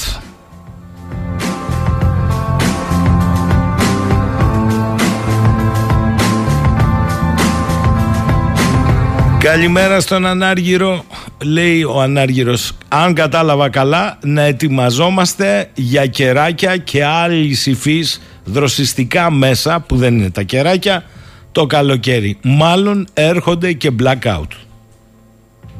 Ο φίλος ο Κώστας διευκρινίζει ότι αυτό που είπε είναι πως οι Γερμανοί έρχονται εδώ και βάζουν φωτοβολταϊκά σε πάρκα, συγγνώμη, βιομηχανικά, γιατί στη Γερμανία δεν έχουν ήλιο. Δηλαδή για αυτούς Κώστα.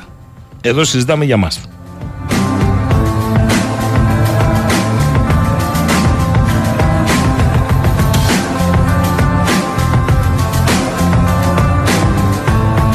Καλημέρα και στο φίλο τον Αναστάση μου λέει όπως καταλαβαίνεις αν μείνει ψηλά η ενέργεια το ρεύμα καταλαβαίνεις τι έχει να γίνει με τα άλλα προϊόντα που χρειάζονται και ενέργεια και ρεύμα.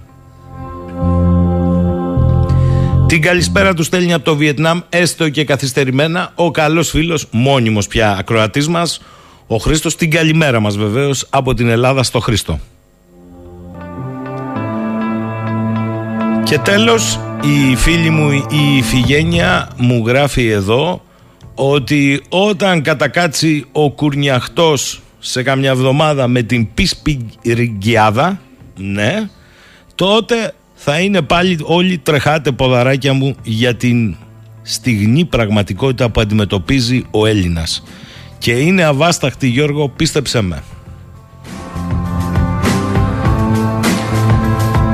Λοιπόν, μέσα σε όλα αυτά βεβαίως μην ξεχνάμε και τις ε, προεκτάσεις που υπάρχουν ε, διότι όλα τα επιτάχυνε ο πόλεμος ε, στην Ουκρανία πέρα από τις ανθρωπιστικές τραγωδίες που βλέπετε κάθε μέρα τι εικόνες ξεφυτρώνουν έχουμε και όλα τα άλλα. Μέσα σε όλα αυτά τα άλλα θέλω να σας πω ε, που ακούμε αναλύσεις και αναλύσεις διαλέξαμε μία πολύ σημαντική κατά τη γνώμη μας ε, δουλειά που αποτυπώθηκε σε άρθρο από τον διδάκτορα κοινωνιολογίας στο Πάντιο και πτυχιούχο του Ινστιτούτου Διεθνών Σχέσεων του Κιέβου πολιτικό αναλυτή που έχει ζήσει δηλαδή στην Ουκρανία του κυρίου Σωτήρη Δημόπουλου. Και το επιλέξαμε γιατί ο ίδιος ε, μπροστά σε έναν κόσμο που μεταβάλλεται ραγδαίως άρχισε να περιγράφει τα διλήμματα που πολύ γρήγορα και με δικές μας επιλογές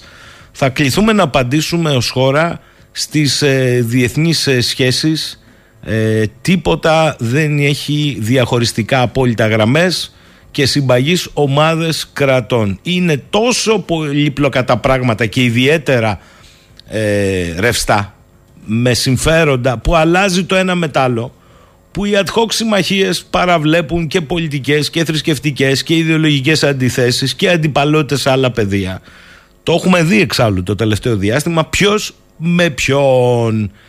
Και όπως λέει ο κύριος Δημόπουλος ε, στο άρθρο του, η Ελλάδα, αν και ορθώς έχει συστρατευτεί με τις υπόλοιπες ευρωπαϊκές χώρες στο δυτικό στρατόπεδο απέναντι στην παράνομη ροζική εισβολή, θα πρέπει να μην παρασυρθεί σε προσαρμογές εξωτερικής της πολιτικής σε άμεσα ή περιφερειακά προβλήματα, προσέξτε πώς το διατυπώνει, με αποκλειστικό γνώμονα την κεντρική αντιπαράθεση για την Ουκρανία, εφόσον αυτό δεν εξυπηρετεί τα δικά της εθνικά συμφέροντα. Διότι υπενθυμίζει ότι η βασική απειλή προερχόταν και συνεχίζει να προέρχεται πρωτίστως από τον τουρκικό αναθεωρητισμό και αμέσως μετά μπαίνει σε μια σειρά περιοχών που δεν πολύ ακούγονται διότι το ανθρωπιστικό δράμα τα έχει σκεπάσει αλλά αυτά είναι σε εξέλιξη. Καλημερίζω τον κύριο Δημόπουλο. Καλημέρα. Καλημέρα κύριε Σαχίνη. Ευχαριστώ για την πρόσκληση. Και εγώ σας ευχαριστώ. Αλλά κύριε Δημόπουλε, πριν πω λίγο αναλυτικά, γιατί μου έκανε εντύπωση, περιγράφετε μεταξύ άλλων το Κόσοβο, τη Συρία, την Αρμενία, τα κράτη της Κεντρικής Ασίας, την Κύπρο. Θέλω να σας ρωτήσω αν έχετε μία εικόνα πώς ξαφνικά στη δημόσια ατζέντα της χώρας, πέρα από το Ουκρανικό, τίθονται απόψεις περί Αιγαίου αν είναι κλειστή ελληνική λίμνη. Ποτέ δεν ήταν κλειστή ελληνική λίμνη το Αιγαίο. Καταρχάς είναι πέλαγος. Για την ακρίβεια αρχιπέλαγος, πέλαγος ε, με θάλασσα. Ποτέ δεν υπήρξε κλειστή ελληνική λίμνη. Αν υπήρξε κάτι ως θάλασσα ήταν θάλασσα των δύο ακτών του ελληνισμού. Έπαψε να υφίσταται αυτό 100 χρόνια φέτος, από το 22. Αλλά όταν λες κλειστή ελληνική λίμνη, είναι σαν να λες τον άλλον ότι ε, έχεις κάποια δίκια. Πού στον αναθωρητισμό, από αυτό ξεκινάω.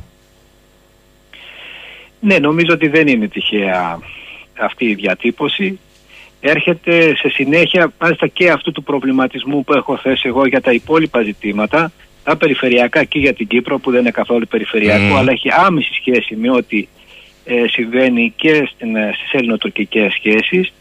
Νομίζω ότι αυτή η διατύπωση, ο τρόπος που, που τίθεται και νομίζω ότι είναι και ο τρόπος που τίθεται και από την πλευρά της Τουρκίας, δηλαδή εμείς ενστερνιζόμαστε απολύτως τον τρόπο διατύπωσης ενός επιχειρήματος από την τουρκική πλευρά που εμφανίζει ε, τον εαυτό της ως αδικημένο και ότι υπάρχει μια απειλή εκ μέρους της Ελλάδας ότι όλη αυτή η θάλασσα θα γίνει θύμα αποκλειστικό της Ελλάδος, άρα ο κίνδυνος δεν είναι μόνο για την Τουρκία η οποία θα αποκλειστεί ενώ έχει με τέτοια ε, παράλια ζώνη αλλά κίνδυνος και για την ελεύθερη ναυσιπλοεία, κίνδυνος για όλα τα κράτη τα οποία έχουν συμφέρον από την ελεύθερη ναυσιπλοεία, από την ελεύθερη κίνηση εντός ε, του Αιγαίου.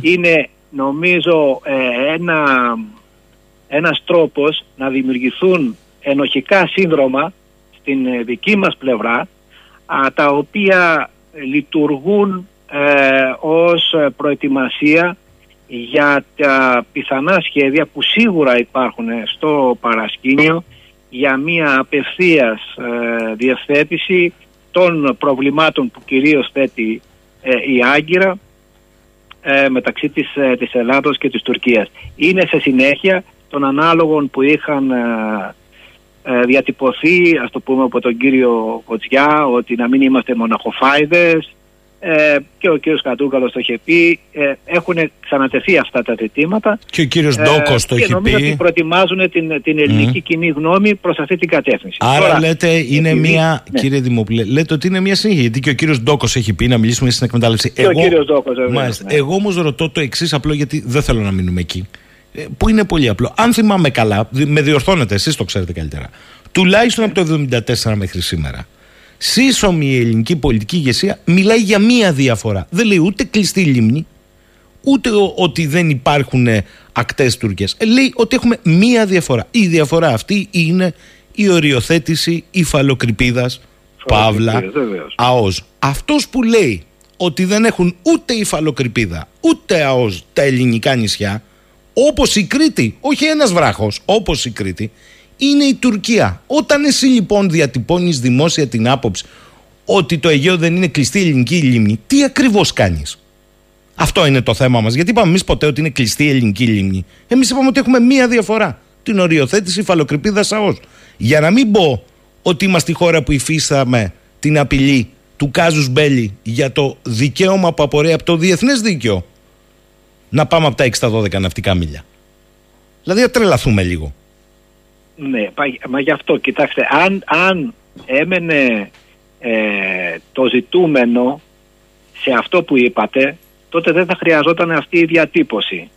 Η διατύπωση μπαίνει διότι αυτό που μ, θα μπαίνει στο τραπέζι πια, που τίθεται ως θέμα συζητήσεως, διαβουλεύσεως, διαπραγματεύσεως, είναι κάτι πολύ περισσότερο. Αυτό υποπτευόμαστε. Μάλιστα. Δηλαδή ότι θα υπάρξουν εκεί α, από ό,τι φαίνεται από τη δική μας μεριά υποχωρήσεις πέραν αυτής της κόκκινης γραμμής κατόπιν μάλλον και άνωθεν πιέσεων που έχουν συγκεκριμένο στόχο για την διευθέτηση των ζητημάτων της Ανατολικής Μεσογείου εν το συνόλο και με πρόσχημα ή και ουσιαστική, ουσιαστικό στόχο την α, αποτροπή, την αναχέτηση της ρωσικής επιρροής που οπωσδήποτε εντάσσουν και την Τουρκία σε αυτή τη νέα αρχιτεκτονική και κάπου πρέπει να γίνουν υποχωρήσεις. Μάλιστα. Νομίζω Άρα- ότι είναι άρα- ηλίου φαϊνότερον αυτό που, που Σαφές. έρχεται. Σαφές. Το ζήτημα είναι που εμείς θα σταματήσουμε. Ε, κύριε, Πραγματικά κύριε ποιες είναι Δημόπουλε, οι κόκκινες γραμμές τις οποίες Ακούστε, υπερασπιστούμε. έτσι φτιάχνετε και δεν το λέτε εσείς το λέω εγώ. Έτσι φτιάχνετε στην κοινή γνώμη ένα αφήγημα ότι και η Ελλάδα μιλάει για κλειστή ελληνική λίμνη το Αιγαίο άρα είμαστε και εμείς μαξιμαλιστές και οπότε παιδιά στα πλαίσια έτσι της συνένωσης ας κάνουμε ένα βήμα πίσω. Έτσι καλλιεργείται στην κοινή γνώμη. Διότι αν ήταν έτσι τα πράγματα γιατί εμείς ποτέ δεν το έχουμε πει αυτό τότε αυτοί που αρθρογραφούν θα έπρεπε να μας πούν. Και η Τουρκία αντιστοίχως δεν πρέπει να παραιτηθεί από τη συνθήκη του Μοντρέ που μου γράφει ο φίλος ο Αργύρης που είναι κλειστά τα στενά όποτε γουστάρει. Δεν κατάλαβα. Εμείς είμαστε κλειστή η ελληνική λίμνη το Αιγαίο που δεν το είπαμε ποτέ, αλλά η Τουρκία δεν τρέχει τίποτα στα στενά. Μα Βλέπετε. ποτέ δεν ήταν. Μάλιστα. Μα το- Στο Αιγαίο υπήρχε πάντοτε ελεύθερη ναυσιπλοεία. Ποτέ το Αιγαίο δεν ήταν κλειστή λίμνη. Ποτέ δεν ήταν. Άρα αυτοί που το αποκλειστικά, βάζουν, το ε, βάζουν για να μας πείσουν ότι πρέπει να κάνουμε ένα βήμα πίσω. Εγώ αυτό κατάλαβα. Λοιπόν, πάω τώρα σε αυτά που γράφετε και είναι πολύ έτσι εντυπωσιακά, διότι εδώ ανοίγεται μια βεντάλια και πολύ καλά κάνετε κατά τη γνώμη μου, που αναφύεται μετά τη ρευστότητα που έφερε μπροστά ο πόλεμος στην Ουκρανία. Πρώτα πρώτα λέτε το Κόσοβο. Το Κόσοβο; Ναι, κοιτάξτε να δείτε. Είναι καταρχάς να πούμε και σε σχέση με το. Κάνατε, κάναμε μια εισαγωγή τώρα κατευθείαν στο πιο. Ε, ίσως βέβαια και η Κύπρος το ίδιο είναι, είναι το, και το Αιγαίο και η Κύπρος είναι οι, οι δύο βασικές μας αγωνίες.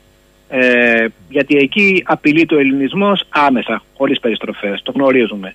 Τώρα το κείμενο το οποίο έγραψα ε, νομίζω εκπορεύτηκε από μια πραγματική αγωνία που βλέπω ε, που προέρχεται από το δημόσιο λόγο έτσι όπως διαμορφώνεται τις τελευταίες εβδομάδες με αφορμή τον πόλεμο στην Ουκρανία, τη ρωσική εισβολή.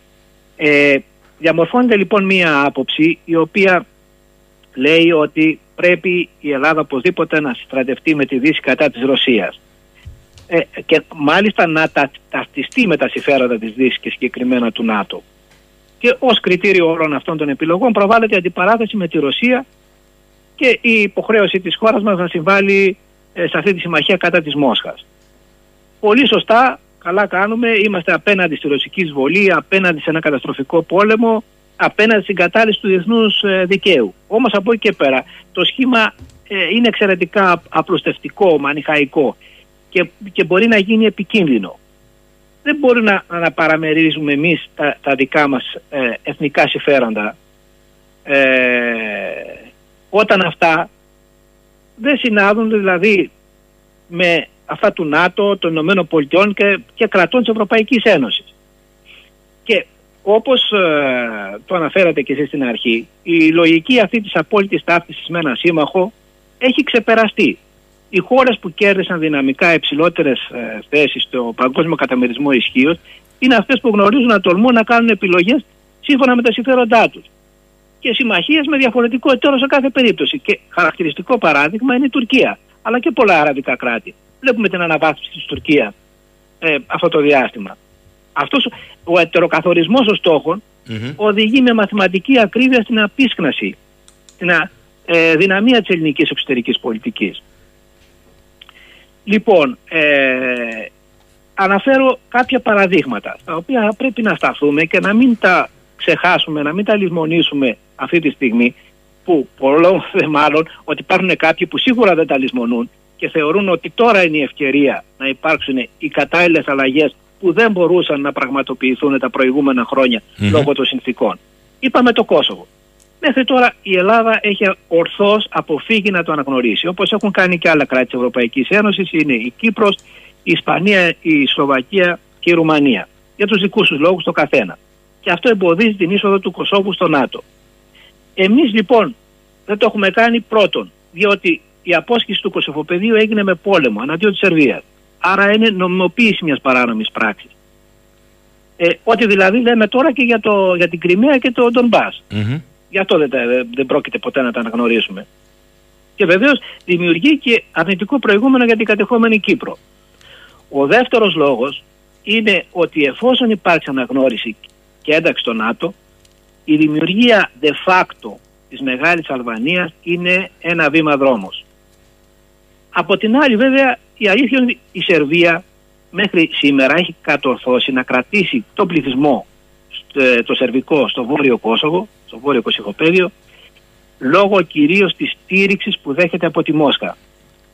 Διαφορετικά, εγώ είμαι βέβαιος ότι θα έχει εκδιωχθεί αυτός ο πληθυσμός, να μην σας πω ότι μπορεί να είχαν επεκταθεί οι διώξεις και η επικράτηση των Αλβανών ακόμα και σε Πρέσεβο και Μπουγιάνοβατς.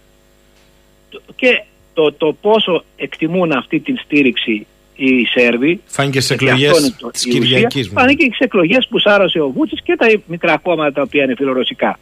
Μάλιστα. Λοιπόν, γνωρίζουμε όμως ότι ε, αυτή τη στιγμή υπάρχουν φωνές που ζητούν την αναγνώριση του Κωσόβου. Και ε, το ίδιο το Κόσοβο έχει ζητήσει την ένταξή του στο ΝΑΤΟ και ζητούν από εμάς να συνενέσουμε.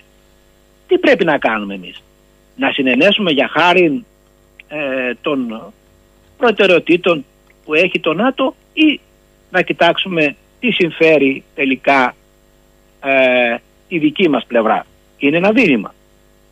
Το ίδιο μπορούμε να δούμε και στις άλλες περιπτώσεις που αναφέρω στην, ε, στο άρθρο αυτό. Συρία για παράδειγμα. Για παράδειγμα, ναι, ναι. τη Συρία. Η Συρία.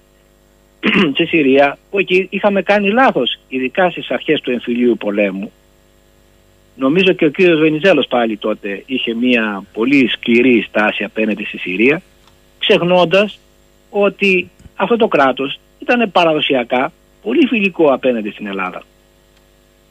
Και σε αυτό το κράτος οι χριστιανοί ήταν ίσως και το, το, μοναδικό που οι χριστιανοί, που είναι ε, ε πολυπληθέστατη, δηλαδή, πολυπληθέστατη εκεί η μειονότητα, ε, η χριστιανική, απολάβανε τέτοια, τέτοιο βαθμό ελευθερίας το καθεστώς Άσαντ παραλίγο στο παραένα κυριολεκτικά τα κατέρεε από τον πόλεμο που είχαν εξαπολύσει οι τζιχατιστές και οι, οι σύμμαχοί τους.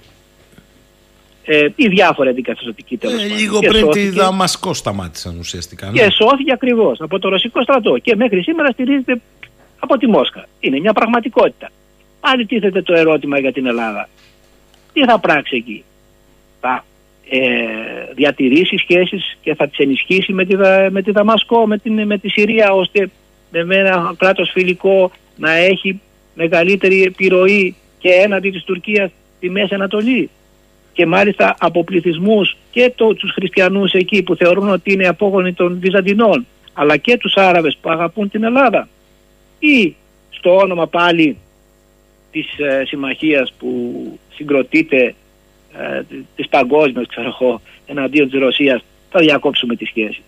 Δίλημα μεγάλο. Δίλημα επίσης υπάρχει και στο θέμα της Αρμενίας.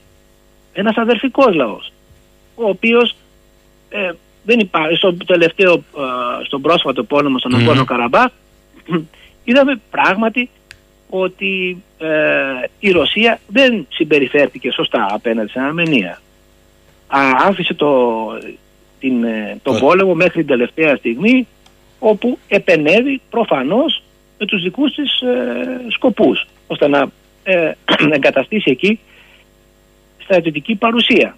Αλλά από εκεί και πέρα η, η πραγματικότητα λέει ότι χωρίς την βοήθεια της Μόσχας ολόκληρο τον Αγκόνο Καραμπάχ θα είχε καταληφθεί. Να μην Και σας όχι πω μόνο και, αυτό. και η Αρμενία θα είχε Ε, θέμα. τουλάχιστον, βεβαίως, τουλάχιστον η ζώνη αυτή η οποία χωρίζει το Αζερβαϊτζάν από τον Αχιτσεβάν Ναι, ναι. που είναι azερικό έδαφος και συνορεύει με την Τουρκία σίγουρα θα είχε καταληφθεί διότι αυτό, αυτός είναι στρατηγικός στόχος για την Τουρκία ξέρετε Μέσω, αν ανοίξει αυτός ο διάδρομος θα έχει απευθείας ε, ε, επικοινωνία η Τουρκία με τον Πακού και ανοίγει βεβαίως και ο δρόμος προς την Κεντρική Ασία αν μέχρι στιγμής δεν έχει συμβεί αυτό, είναι ακριβώς επειδή υπάρχει η Ρωσία εκεί και στηρίζει την, την Αρμενία με τον τρόπο που το κάνει βεβαίως για τα δικά της Συμφέροντα. συμφέροντα. Αυτό, Σωστά. αυτό είναι η διεθνή. Σωστά, σωστά. Άρα, τίθεται τώρα το ζήτημα. Εμάς τι μας συμφέρει. Και μιας που ανέφερα και την Κεντρική Ασία. Ε, αυτή, αυτή την τεράστια α, περιοχή με τους ε, τουρκόφωνους τις περισσότερες δημοκρατίες ε, κατοίκους η ρωσική παρουσία με τον ένα ή τον άλλο τρόπο, οικονομική, στρατιωτική, πολιτική, ε, υπόγεια, ο- παρασκηνιακή όπως θέλετε πέστε το, ήταν αυτή που έχει αποτρέψει την, ε, τον αναγκαλισμό αυτών των δημοκρατιών, τον ολοκληρωτικό αναγκαλισμό από την Άγκυρα. Και θυμίζω εδώ ότι το σχέδιο αυτό ήταν παλιό.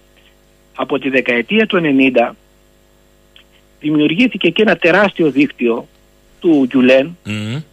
το οποίο είχε και τη δυτική στήριξη βεβαίως. Είχε αυτό το σκοπό να δημιουργήσει ε, δομές και νέες ελίτ οι οποίες από τη μία βέβαια θα ήταν μουσουλμανικές, ισλαμικές αλλά θα στρέφονταν προς την Τουρκία και μέσω της Τουρκίας προς τη Δύση. Στην πορεία βεβαίως εκεί τα χάλασαν ο, ο Γκιουλέν με τον Ερντογάν. Ο Βέβαια. Ερντογάν έχει α, α, το δίκτυο αυτό το μεγαλύτερο μέρος του έχει κατορθώσει να το ελέγξει αλλά είναι βέβαιο ότι αν δεν υπήρχε εκεί η Ρωσία και τα κινέζικα κεφάλαια ταυτοχρόνως ε, αυτές οι χώρες θα ήταν υπό την απόλυτη επιρροή της Άγκυρας. Εμείς τι επιθυμούμε; Εμάς τι θα μας συ- συνέφερε; Είναι και αυτό ένα δίλημα. Ε, και τελειώνω βεβαίως με το σημαντικότερο Όλων. όλων των, ε, των, των προβλημάτων ε, το οποίο είναι καθαρά το, το Κυπριακό. Ε, το Κυπριακό το οποίο βρίσκεται νομίζω ο, σε μια πάρα πολύ λεπτή και επικίνδυνη φάση. Ε, πρώτον, διότι ε, υπάρχει μια στροφή της Τουρκίας την παρατηρούμε, διαπιστώνουμε προς τη Δύση με την παράλληλη αναβάθμιση της λόγω του πολέμου και ταυτόχρονα σταδιακή διευθέτηση των προβλημάτων που έχει με το Ισραήλ, ιδίως με την κυβέρνηση Μπένετ. Και μια Ενώ χαρά μετά το σχέσεις. Νετανιάχου- Και μια χαρά σχέση με τη Ρωσία. Τρία σε ένα. Μάλιστα. Βεβαίως, Μάλιστα. αυτό είναι Μάλιστα. επίτευγμα. Μάλιστα. Είναι επίτευγμα, για μας είναι κίνδυνος θάνατος. Ε, ταυτόχρονα, οι, οι Ηνωμένες Πολιτείες προσπαθούν να ενσωματώσουν την Τουρκία, όπως είπαμε, στη νέα αρχιτεκτονική ασφάλεια στην Ανατολική Μεσόγειο, που θα έχει και αντιρωσική προοπτική. Και νομίζω ότι στο πλαίσιο αυτό ακυρώθηκε και ο, ο Eastman από πλευράς των Αμερικανών που εν τέλει λειτουργήσε μόνο ως μοχλός διπλωματικής πίεσης ε, προς την Άγκυρα. Δηλαδή δεν, δεν είχαν ε, νομίζω πραγματικό σκοπό ε, να τον ε, κατασκευάσουν. Ε, τρίτον, βλέπουμε ε, αυτή τη στιγμή να λαμβάνει η χώρα μια ραγδαία αποχώρηση ρωσικών κεφαλαίων και ρωσικών οικονομικών ε, συμφερόντων από το νησί με ταυτόχρονη πίεση για τον ε, περιορισμό του στο ελάχιστο. Και ξέρετε εδώ πέρα η, στην Κύπρο η οικονομία στηρίζεται σε τεράστιο βαθμό στα ρωσικά κεφάλαια. Ο, το 25% του, του, του τουρισμού προέρχεται από τη Ρωσία. Ε, είναι χιλιάδες οι εταιρείες που είχαν ως έδρα η Κύπρο και πήραν τους ανάλογους φόρους ε, και βέβαια μετά το, το, το κούρεμα των, των τραπεζών ε, η οικονομία ε, της Κύπρου κατόρθωσε να σταθεί στα πόδια της με το περιβόητο πρόγραμμα των χρυσών διαβατηρίων που λέγεται ότι έφτασε μέχρι ε, στα 8-9 δισεκατομμύρια που είναι τεράστιο ε, ποσό ε, αν σκεφτούμε ότι το ΑΕΠ το Κυπριακό είναι 20 22 δισεκατομμύρια ετησίως. Ε, τώρα λοιπόν γίνεται μια προσπάθεια να μπει η Τουρκία πάλι στο, στο παιχνίδι αυτό της, ε, της ε, νέας αρχιτεκτονικής της Ανατολικής Μεσογείου. Και αυτό μπορεί να γίνει και μέσω της κατασκευής ενός αγωγού που θα έρχεται από το Ισραήλ και θα πηγαίνει στην, ε, στην Τουρκία. Τώρα μπορεί να συνεχίσει προς την Ευρώπη ή θα σταματά στην Τουρκία. Το θέμα είναι ότι για να φτάσει εκεί χρειάζεται οπωσδήποτε η Κύπρος, διότι δεν μπορεί να περάσει από τα ύδατα, από τις θάλασσες του Λιβάνου και της ε, Συρίας. Άρα χρειάζεται η Κύπρος. Αλλά για να περάσει από την Κύπρο χρειάζεται οπωσδήποτε μία λύση μία λύση ε, του Κυπριακού. Και αυτή η λύση ε, δυστυχώς, οπότε έχουμε δει, φαίνεται ότι κινείται προς ε, το, μια μορφή συνομοσπονδίας. Είναι αυτό που ουσιαστικά επιθυμούν και προθούν οι Βρετανοί για τους δικούς τους λόγους. Ε, εν μέρη δηλαδή και αναγνώριση του, του, ε, του, του κυπριακού ψευδοκράτους και ένταξή του σε μια νέα δομή που τι σημαίνει; Σημαίνει κατάργηση της κυπριακής δημοκρατίας, ε, περιορισμός στην άσκηση εξωτερικής πολιτικής, αμυντικής πολιτικής, πολιτικής ενέργειας. Σημαίνει το, το τέλος σε μια ανεξάρτητη βούλη των Ελληνοκυπρίων.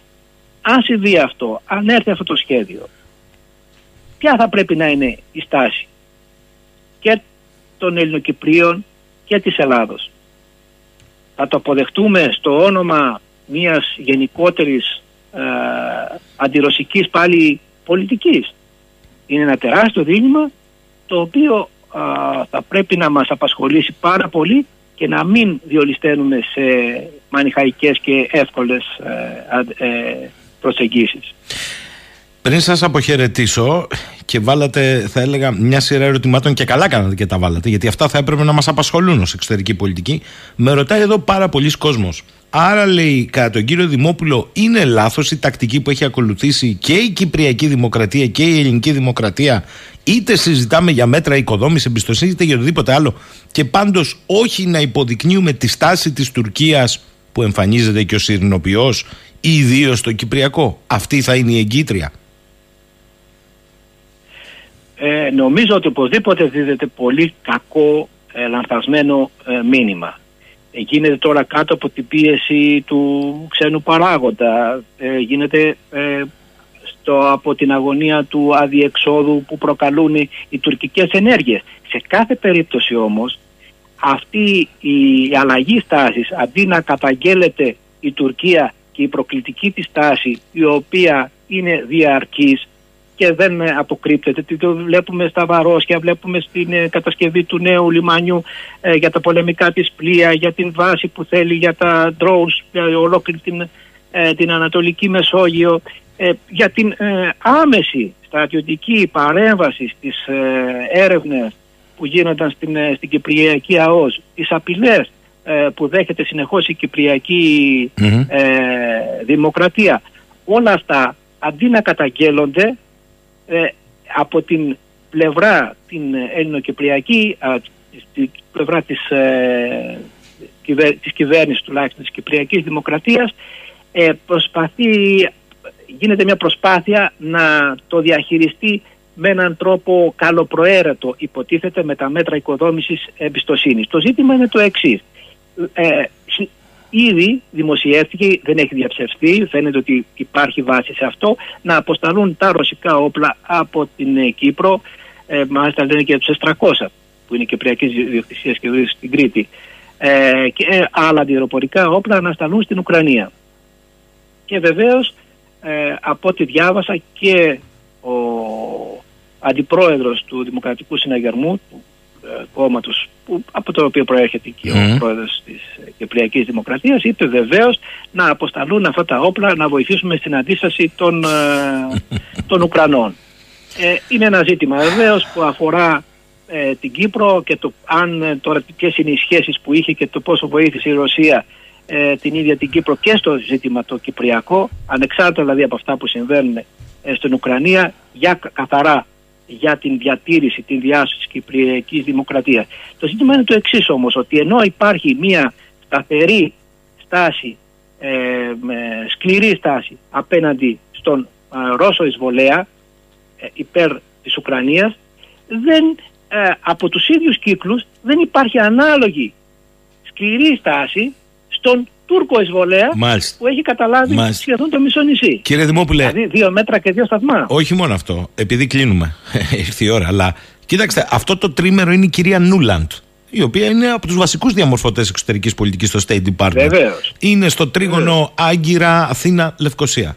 Εγώ είμαι της γνώμης και θα συμφωνήσω με μερικούς συναδέλφους μου, σαν τον Κώστα το Βενιζέλο, ε, στη Λευκοσία. Ότι μην το φοβηθούν και οι Κύπροι και οι Έλληνες πολιτικοί. Να το πω στην κυρία Νούλαντ. Άσε τώρα την κουβέντα για τους 400 και πες μας για το ρόλο της Τουρκίας εδώ. Διότι, αν δεν κάνω λάθος, είναι η ίδια υπουργός που ζητούσε την καρατόμηση του Έλληνα Υπουργού Εξωτερικών όταν δεν προωθούταν με εγγύητρε δυνάμεις η λύση στην Ελβετία. Άρα, να μην το. Τώρα που έχουμε την Ουκρανία, πρόσφατο ζεστό παράδειγμα, τώρα δεν πρέπει να της το πούμε. Ναι, ελπίζω, ελπίζω να, το, να το πούν. Αλλά επειδή δεν είμαι πολύ αισιόδοξος, μπορώ να σας πω από τώρα και την απάντηση. που θα λάβουν δηλαδή, άμα το πούν. Ο, δεν είναι η ώρα. ναι. Σπάμε το κοινό μέτωπο. Τώρα σπάμε το κοινό μέτωπο. Το οποίο δεν υπήρχε. Μπας περιπτώσει. Κύριε Δημόπουλε, θέλω να σας ευχαριστήσω. Καλά κάνατε και ανοίξατε με αυτό το άρθρο τη βεντάλια και καλά θέσατε ερωτήματα διότι η εξωτερική πολιτική δεν είναι σήμερα με μια προοπτική 10 χρονών αδιατάρακτη. Όποιο δεν το έχει καταλάβει, ιδίως μετά, το, μετά το τι συμβαίνει στην Ουκρανία, μάλλον κοιμάται τον ύπνο του δικαίου ακόμη.